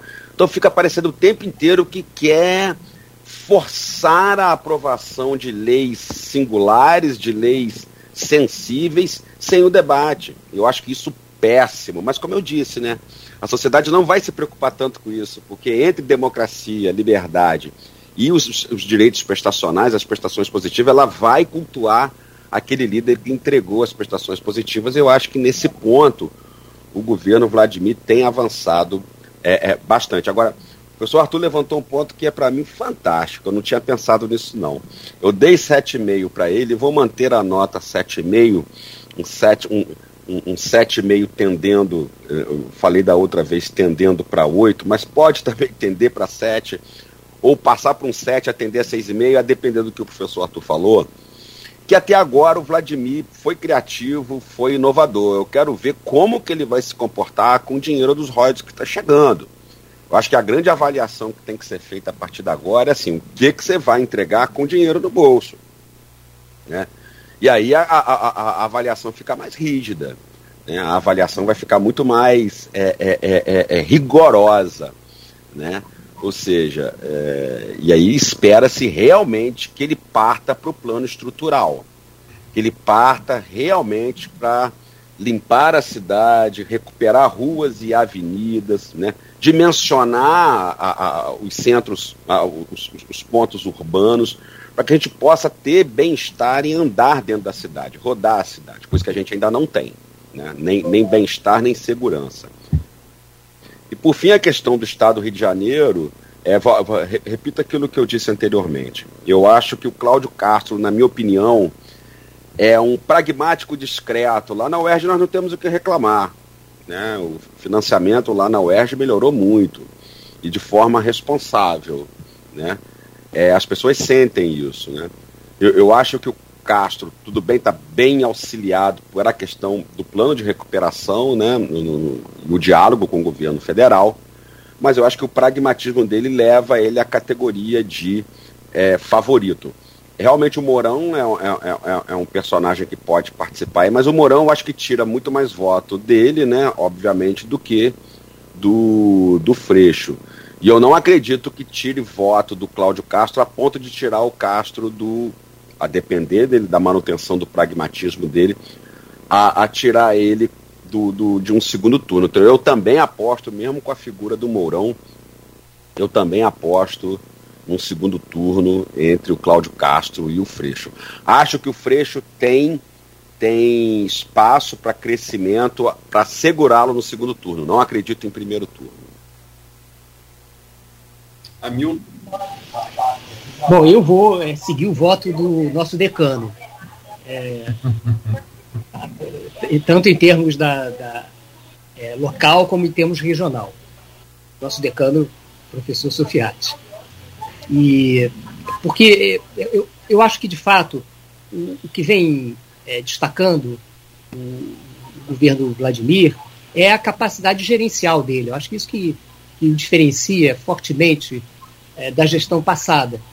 É, não tanto, viu, Carlos, a questão da comunicação, que eu acho que o, o, o Rafael era muito competente na comunicação. Mas o problema Perdão, é, Rafael era muito competente ou incompetente? Eu não ouvi direito. É, competente na comunicação. Né? O, é claro que depois, o fato de você não, não, não ter governo, isso atrapalha a comunicação, não é verdade? É, mas o, eu acho que o, o, cerne da, da questão aí é a, a, a competência gerencial. Né? E, e também a cultura é, oligárquica pode, pode ser importante nesse momento. Né? Vamos é, é, lembrar que o, o, Rafael é um oligarca órfão, né? porque ele assume o governo muito jovem e, e, já tinha perdeu prematuramente o pai e já não tinha o avô. Portanto, é, ele não tinha uma cultura do grupo político dele, digamos assim, né? e nem se mostrou um líder é, politicamente moderno, capaz de construir partido e de ouvir a sociedade, se articular em termos de uma política pós-oligárquica. Né?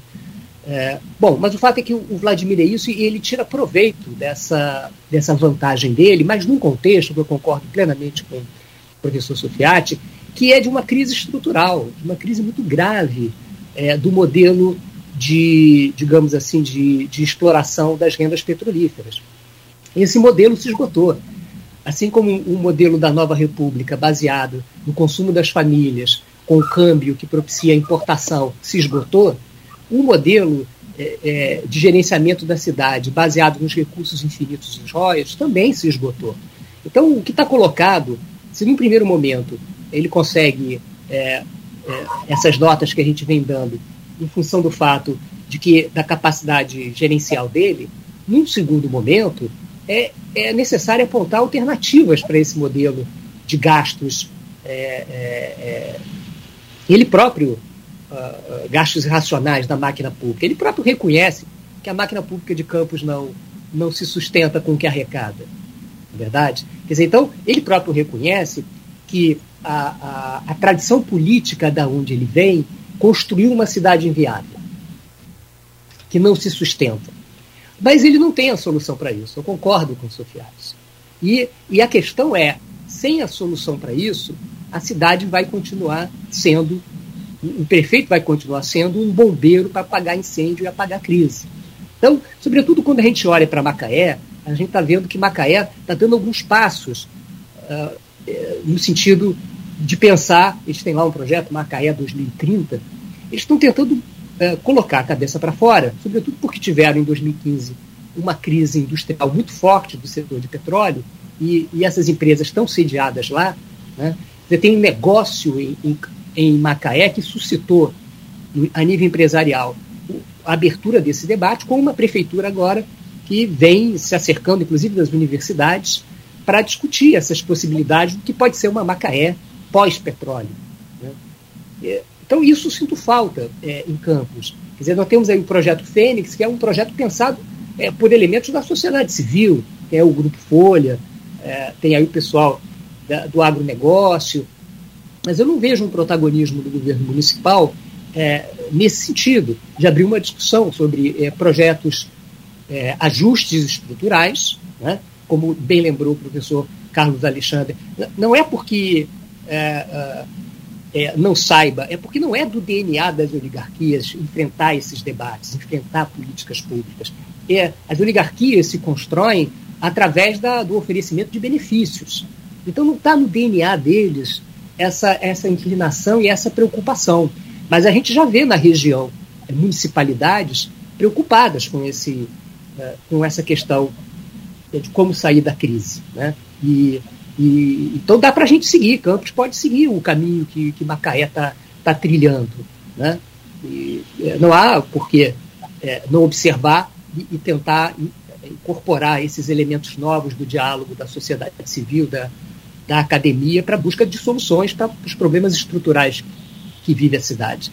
Então, eu acho que esse é o ponto fraco do governo é, Vladimir e também da sociedade civil de Campos, né, que não demanda é, do empresariado de Campos, dos intelectuais de Campos, que não demandam, que são muito corporativistas né, e que não pensam também a cidade é, de um modo geral. Não vou falar do eleitor, tudo bem, mas, sobretudo, dessas elites que deviam ter a obrigação né, de e a responsabilidade de pensar a cidade no longo prazo. Bom, fechamos então essa, essa rodada aí de, de análise do, do governo. Por favor. Claro, pois não? Eu, é, quando você fala que segue a nota do decano, você não cravou a nota, então você é a nota 7. É a nota 7. Você e Sofiati nota 7, Alexandre nota 7.5, é correto? Dividido é por 2. Ah, tem que fazer a conta aqui, mas vai, vai, vai, vai, vai dar 7, né? 7,18. Ah, ah. Tem que fazer a conta que eu não sou bom em matemática. Eu, eu, eu, eu, man, eu mantenho. Tem que levar em consideração que são dois sets. Eu mantenho é, 7,5 que eu tentei por. É. 7,21,5. Divide por 3. Se não pudesse quebrar, né? Eu falei da, daquela vez que eu tenderia a 8, e, e, mas hoje eu tendo mais a 7, depois dos últimos acontecimentos na Câmara. Quais acontecimentos se refere? Só... Então, é, a, a, as últimas demonstrações de, de falta de, de, debate com a oposição, né? Falta de debate não existe. Isso, isso, isso não, não, não, não cabe mais. Cabe mais. Como dito assim, a, a, sociedade civil ela não participa, a, a, oposição não participa, quiçá a sociedade civil. Ah, não há oportunidades para tudo. A nota deu 7.16. 7.16 é 7. O, o tributarista aqui tinha falado 7.18 no. É. Sobre a questão da Câmara, o próprio presidente da Câmara admitiu aqui no programa recentemente né? O, o Fábio Ribeiro, na sexta-feira passada, com Arnaldo Neto, também na bancada, é de que nesse caso específico aí do, do, do Código Tributário faltou sim comunicação. E ele faz essa, essa autocrítica aí também. Fechou o microfone na hora que o vereador de oposição foi debater e votar? Não, Aí é a Câmara dos Vereadores para apoio ver, né? Para inglês ver, desculpa. Ah. Sem, opo sem oposição participativa não há legislativo.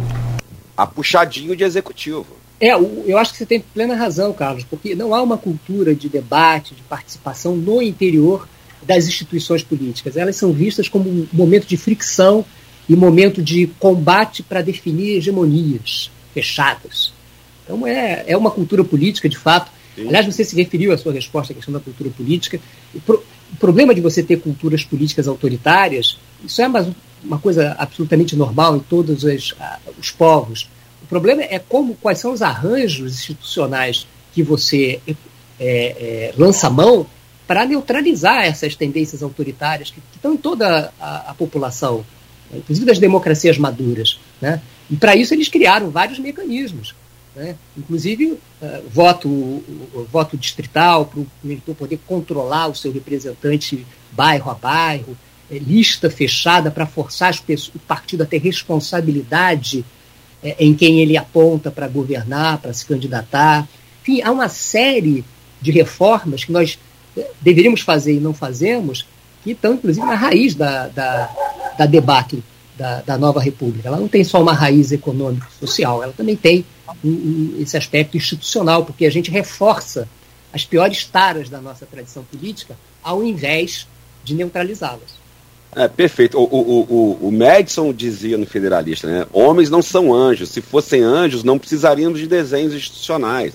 Os desenhos institucionais eles são necessários para conter né, o, o, lado perverso do homem. Agora, é, é eu, eu, acrescento ainda, é, algum desenho institucional existe em termos de lei orgânica e regimento interno da Câmara. Eles são, eles são é, é, absolutamente é superados, ignorados para esse tipo de política. Né? Ou seja, então, a, a, além dos desenhos, a gente também tem que contar com um pouco de vocação democrática dessas pessoas que a gente elege, né?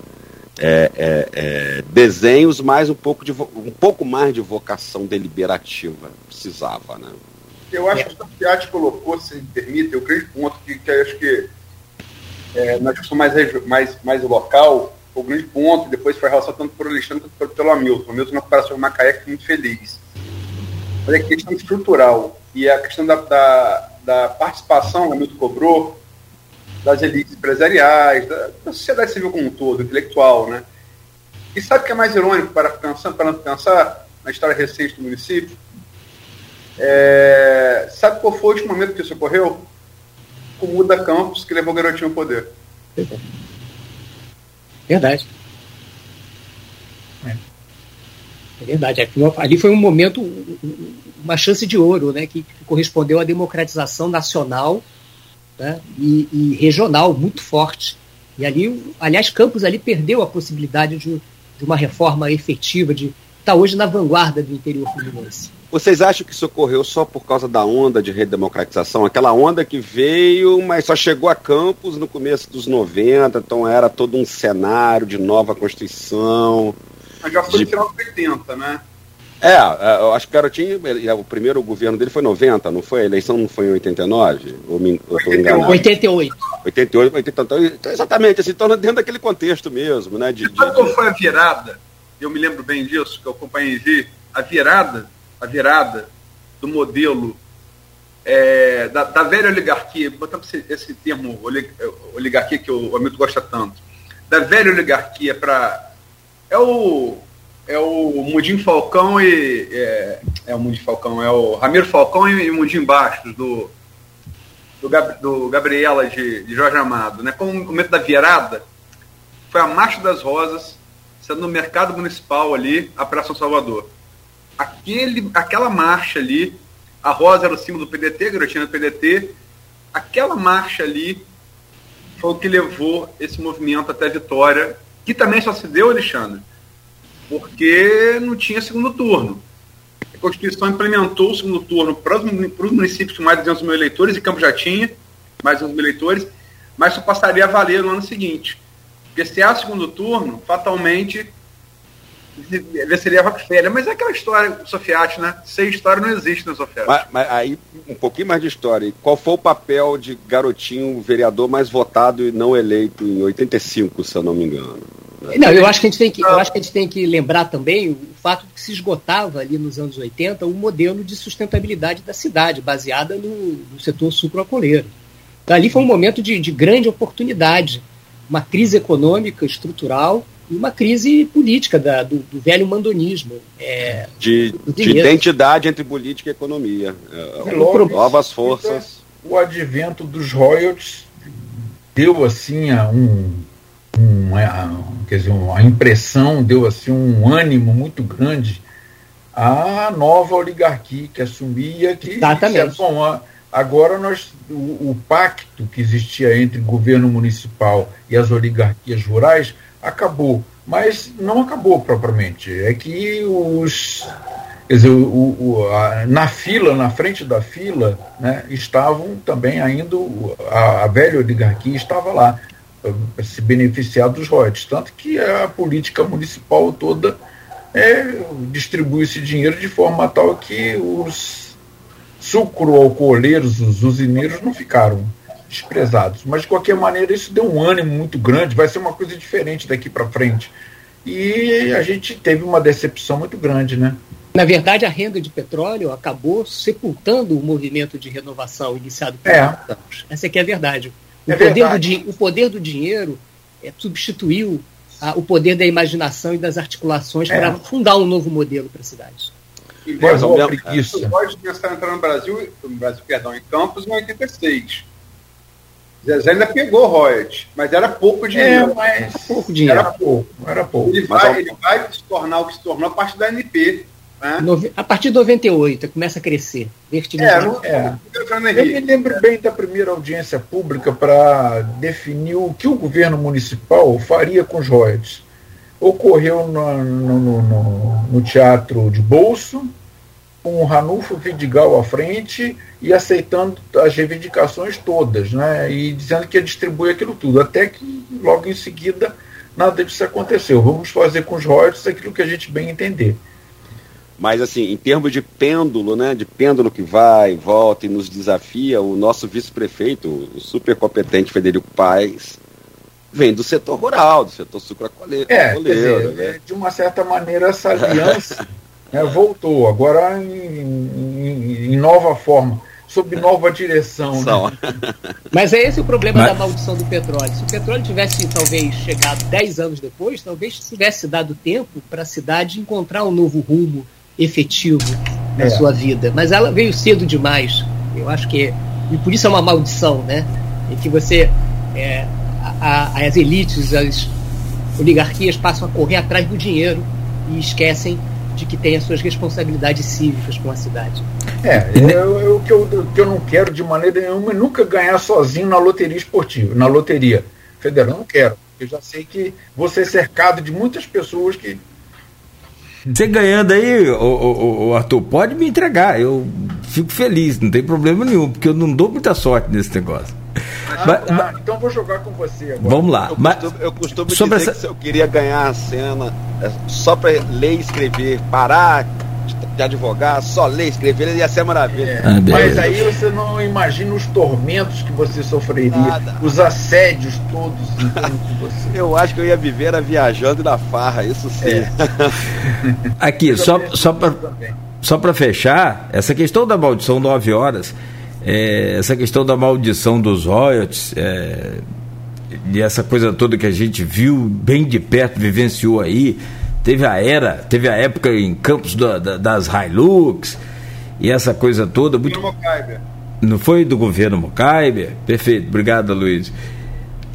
É, maldição por maldição, a coisa vem, vem feia pela frente aí, porque vocês são historiadores, gostam e conhecem muito de história, mas com relação ao futuro, não, não sei o que vai acontecer a partir de 2025. Já tem gente comentando até, o próprio Arnaldo Neto falava aqui que estava pesquisando para ver se diminuiu para 2024 o último ano para usar royalties como complemento da folha de pagamento de campos. E se o. É 2020, é 2025. Vamos ver, o professor Carlos Alexandre colocou muito bem. Né? Vamos ver que, que com essa experiência pregressa toda que é, o governo pós-Zezé teve, o que vai fazer com o que Vladimir vai fazer com os royalties agora. Até porque, até como o Nogueira levantou, a partir de 2025, ele não pode mais pagar para pagar servidor, vai ter que usar para outra coisa, né? É, Aliás, o Royce, só para voltar a lei original lá, que é do senador Nelson Carneiro, a gente poucas vezes lembra disso. Tem que se lembrar o legislador que fez a lei. Né, era para aplicar só em obras de infraestrutura. Você lembra bem disso? Não, dois, era só em dois é, era para aplicar na, na parte social e na parte ambiental. Depois, então, por pressão dos prefeitos e dos governadores, é, a lei foi reformulada e se abriu um leque muito grande, né? Não se podia aplicar em folha de pagamento, agora pode também. A lógica da compensação financeira não pode ser folha, né? É. Pois é. A socialização do, de certa maneira, a socialização do dinheiro. Não, talvez até a folha vinculada à atividade compensada. Assim, se você vai criar uma agência de fiscalização ambiental, é, é, é adequado que se pague aquela folha. Né? O problema é que é, é, é, a famosa ilusão, né? não é nem ilusão, ilusão, né?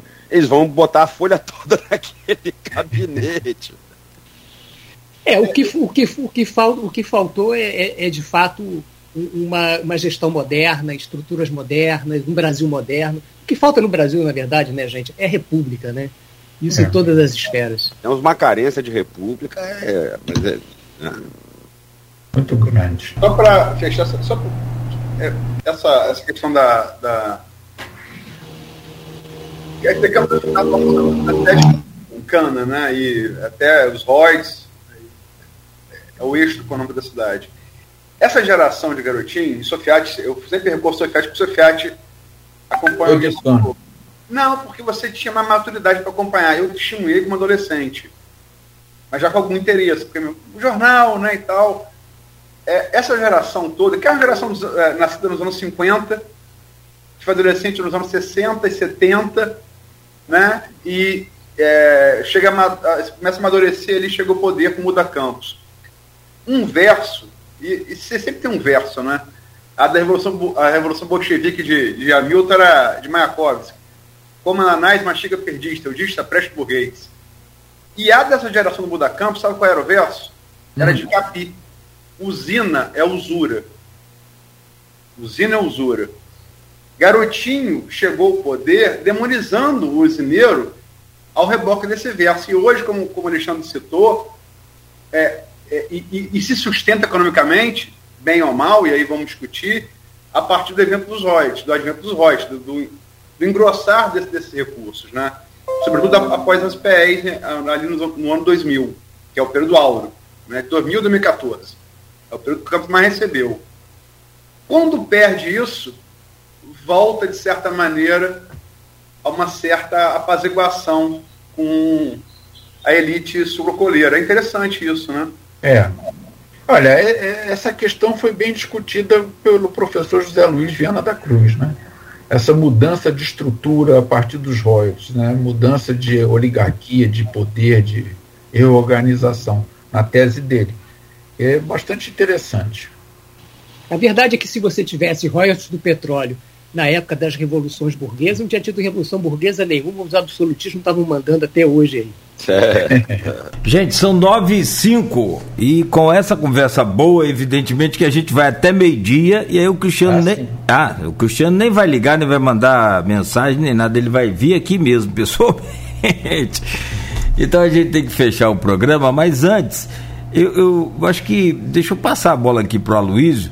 Tem um tema aí que eu acho que não pode passar despercebido. Lá no primeiro bloco houve um tema que também não poderia deixar de ser abordado aqui, e aí com né, um especialista, um mais conhecedor, é, que foi a tragédia lá do, do município de Capitólio, Minas Gerais, e agora a gente vem para o município de Campos, que é a questão aí da ação da, da, das sacolas. Como é que é, Luiz? Por favor.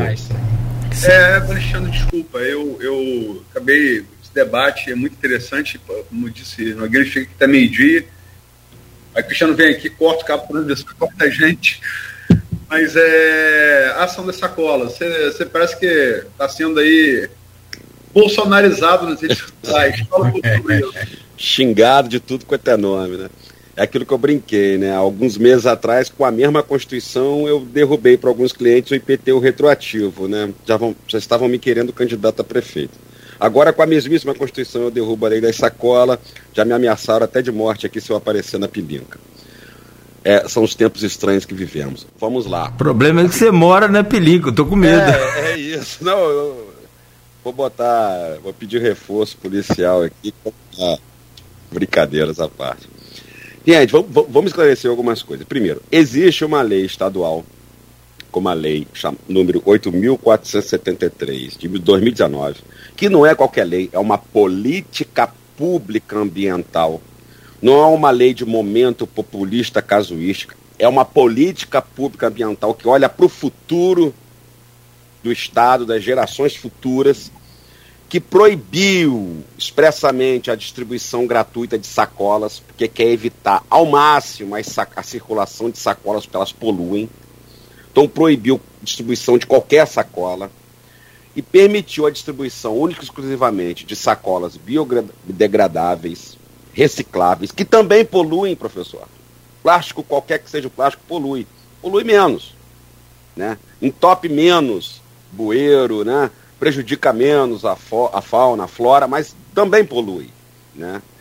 Mas permitiu que os varejistas distribuam apenas esse tipo de sacola, mas para inibir o consumo, para a pessoa não chegar ali no caixa e pedir 10 sacolas, mas apenas duas ou três, permitiu não a cobrança propriamente dita pela sacola, mas que os varejistas transfiram para o consumidor o custo. Então, se o custo unitário da sacola é 20 centavos, se o varejista compra da indústria a cada sacolinha a 20 centavos, ele pode repassar ao consumidor final por 20 centavos. Então, é mentira que qualquer empresa, qualquer supermercado lucre com as sacolas. O melhor dos mundos para o supermercado é proibir sacola que ele tem o trabalho de comprar no fornecedor, estocar, manusear, transportar, dispor a sacola para não ganhar nada. Porque o valor pode ser conferido, senão ele ganha uma multa astronômica do Estado. O valor que ele repassa a sacola é o valor do custo da sacola. Não se ganha 0,0001 centavo com isso. E essa política pública ambiental busca o quê? Reduzir a circulação de sacolas. Muita gente diz, não vai acabar 100%, cobra, diz que vai cobrar para não, é, não poluir, mas reduz drasticamente. O estudo que o Superbom fez depois que veio a lei municipal, em cada unidade aumentou por semana a circulação em 150 mil sacolas. São por semana, por estabelecimento, por filial, mais 150 mil sacolas dispostas no meio ambiente. E quando se cobrava né, ou pelo menos se repassava o custo, como eu disse, esse consumo era muito menor. Mas a ação em si. Veio a Lei 9.120 dos, de Campos que disse, não pode cobrar. Eu imediatamente entrei com a ação, e a ação ela é uma ação de tese, modéstia à parte, sofisticada, é uma tese que envolve só constitucional, que é a distribuição de competência legislativa. A Constituição é muito clara, do mesmo jeito que a Constituição diz.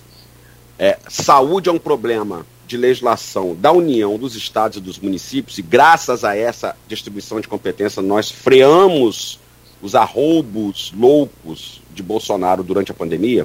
A Constituição diz também que, para proteção do consumidor, competente para legislar são a União e os estados.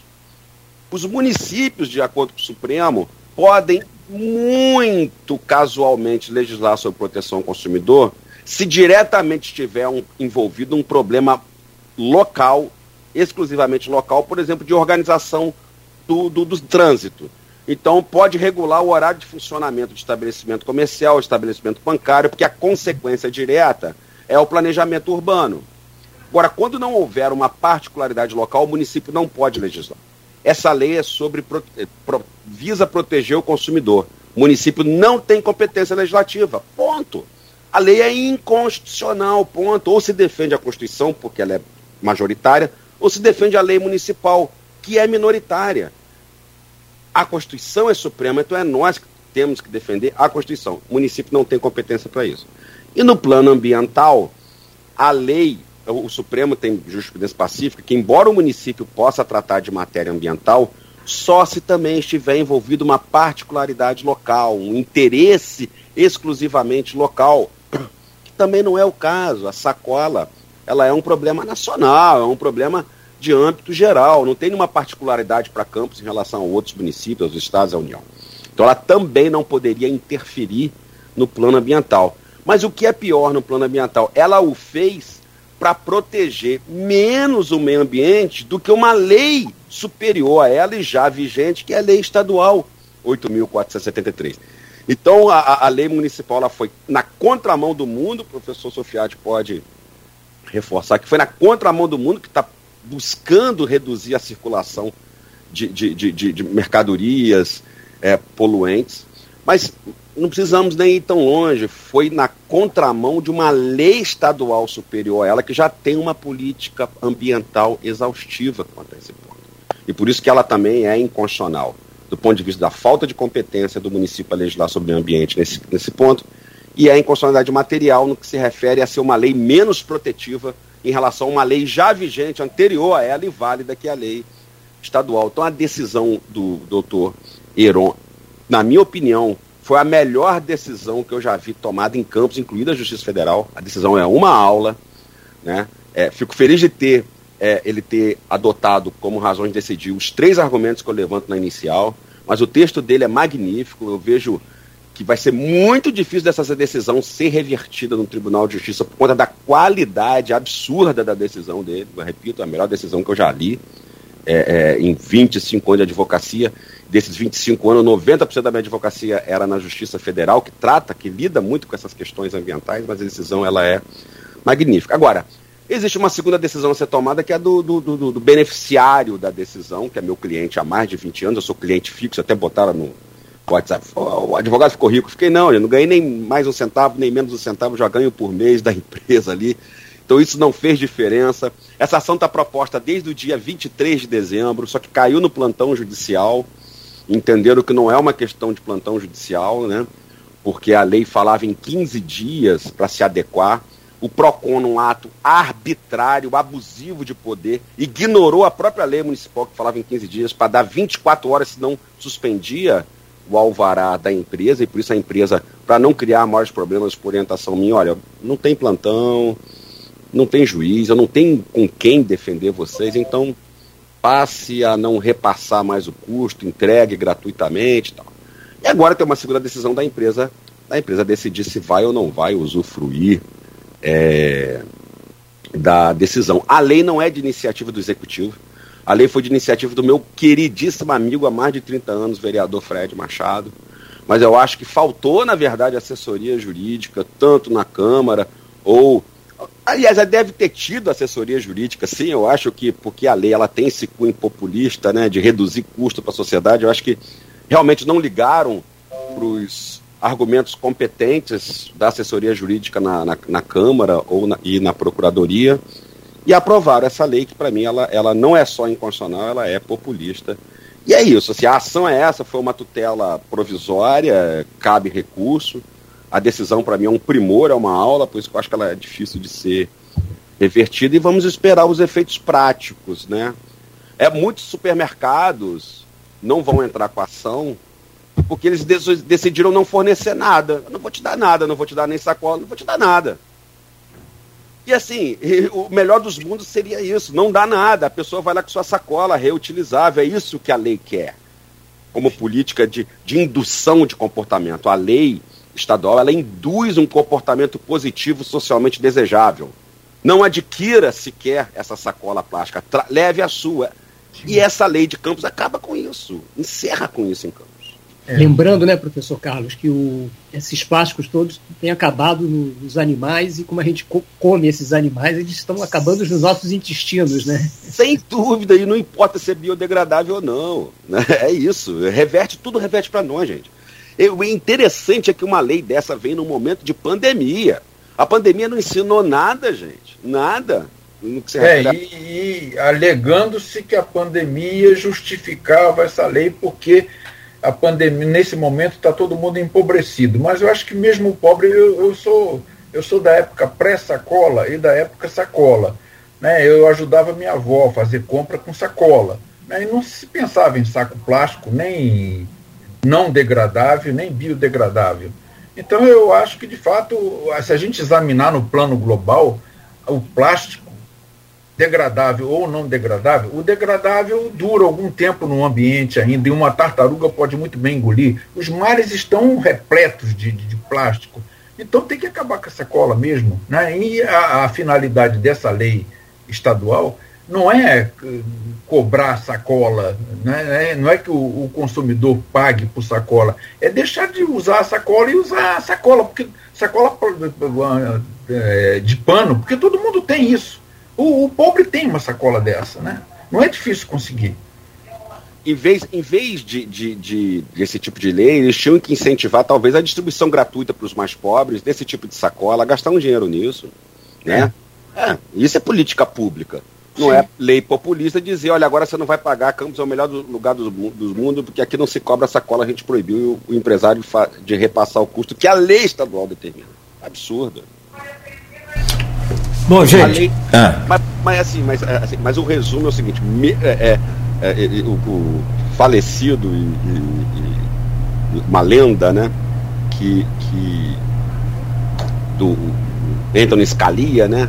O falecido Justice da Suprema Corte americana, ele tinha um carimbo que ele brincava com os colegas dele, colegas dele, que o carimbo era assim: Stupid but constitutional. Né, assim, estúpida, mais constitucional. Ele, ele, dizia, gente, a gente não pode declarar uma lei inconstitucional só porque ela é estúpida.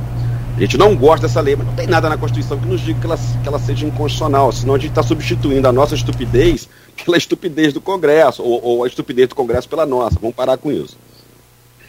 Essa lei de Campos, ela merece dois carimbos, de estúpida, né, porque ela é não só menos protetiva ao meio ambiente, como induz um comportamento socialmente indesejável ao município de Campos, que passa, que antigamente pedia duas sacolas, agora pede quatro, cinco, e ela é flagrantemente inconstitucional. Assim, do, é, direito, né, a questão do direito é, é constitucional ou não? Ela é muito inconstitucional, ela não para de pé.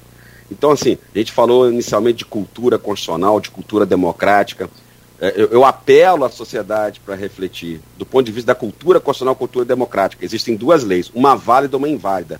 Torçam para que permaneça a válida, que é estadual, não a inválida, que é a municipal. Sim. Bom, 9 e 19, eu começo aqui a, a encerrar então pela ordem alfabética também e agradecer muito aos senhores, muito, muito, muito. Valorosa demais essa, essa manhã, essa discussão toda né? E aí cada um forma a sua opinião. Aqueles que querem aproveitar todo esse conhecimento aproveitam, aqueles que não querem, não há problema, mas a gente oferece a condição, né, de cada um pensar fora da caixinha, né? Fora da, da sua bolha. Arthur Sofiati, historiador, professor da, da UF, sempre um prazer enorme falar com o senhor, recebê-lo aqui então ainda mais. Muito obrigado, um bom obrigado, dia. É um prazer muito grande meu também estar participando do programa. Eu acho que já pela quinta ou sexta vez, não sei, já perdi a conta. Se eu fosse pedir música, então. Não, na sexta quem pede a música somos nós, tá? Tem uma, ah, uma inversão dessa aí. Você tem que mostrar seu talento aí depois. Professor Carlos Alexandre, doutor Carlos Alexandre também, muito obrigado.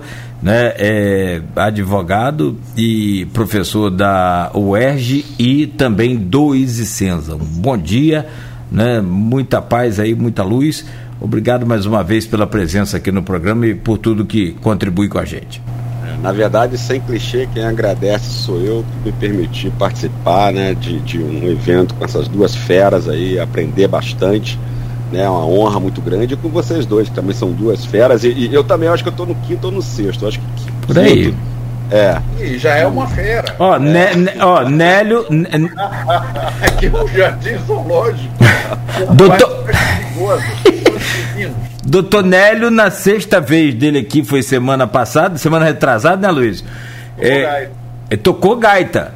Teve que tocar gaita, teve que mostrar o seu talento musical aqui. É invertido. Próxima, vamos fazer de conta que eu tô na quinta. Na próxima eu canto o minuto Botafogo. não, mas não. É, também tem um nível. É ter um nível de qualidade mínimo, tá? Não pode baixar, não. Desculpa. Meu caro professor Hamilton Garcia também, não menos, né, não mais, né, mas muito orgulhoso e feliz de poder contar com o seu carinho, com sua é, amizade e participação sempre aqui no Folha no Ar, sempre com a gente. Muito obrigado. Eu que agradeço, Cláudio, a possibilidade de participar desses programas aí que vocês organizam. É, o ouvinte aprende, eu também aprendi muito aí com o professor Sofiati, professor Carlos Alexandre, e eu acho que esse é um grande mérito da, da boa imprensa, né? É reunir a inteligência e propiciar o diálogo. Acho que estão de parabéns. Isso acho que ajuda muito a, a consolidar a democracia e superar os problemas. Fico muito satisfeito. Lembre-se de mim quando puder. Não tem como esquecer. É o nosso oásis de inteligência. É. Tá certo. O Aloysio. Agradecer os três. É, e é interessante que eu, eu, sou amigo particular dos três, é, me orgulho disso também, embora não tenha nada a ver o convite com amizade, mas enfim. É, para a capacidade dos três nas suas respectivas áreas, e não só nas suas respectivas áreas, como acho que o Sofiati, é, por exemplo, é, encarna muito bem esse tipo de intelectual, como aquele capaz de fazer ponte da sua área de conhecimento entre outras, é, com outras áreas, né? É, tem aquela coisa que eu até usei essa expressão, Hamilton, na UENF, teve um, alguém que gostou, não vou falar quem é, que usou numa tese de, de mestrado de cognição e linguagem. É um intelectual guepardo, só sabe correr, não faz mais nada. Ele é muito bom só na sua verdade. Ele não faz mais nada. Como o felino guepardo, né? Mas é, eu acho que um, um diálogo muito profícuo e, e didático, né? tanto para a gente aqui, Nogueira, quanto entre vocês e, sobretudo, para o ouvinte e telespectador. Então, fomos do, do internacional ao local e quero crer com o mesmo, com o mesmo nível de qualidade. Agradeço aos três por isso. Para quem não desculpa, Luiz, perdão. Para quem não gosta, não, para quem não gosta de ler livro, não tem tempo de ler um livro, tanto de história, de política, de arte, de cultura, de biologia, de que for. É só acompanhar um painel desse aí que você vai estar podendo de tudo. É, a gente às vezes tem preguiça ou não tem tempo de ler o livro, né? E aí então é só ouvir um programa desse que vale por um livro, com certeza é um baú de conhecimento que a gente apresenta. Eu estava até anotando aqui, tentando tirar o lead aqui, o lead é o resumo jornalístico, difícil. Rapaz, tem umas oito. Logicamente, por ser um, um, imprensa regional, eu, eu vou tirar o lead do regional, né? Mas é difícil, porque tem muitos pontos muito interessantes aqui. É.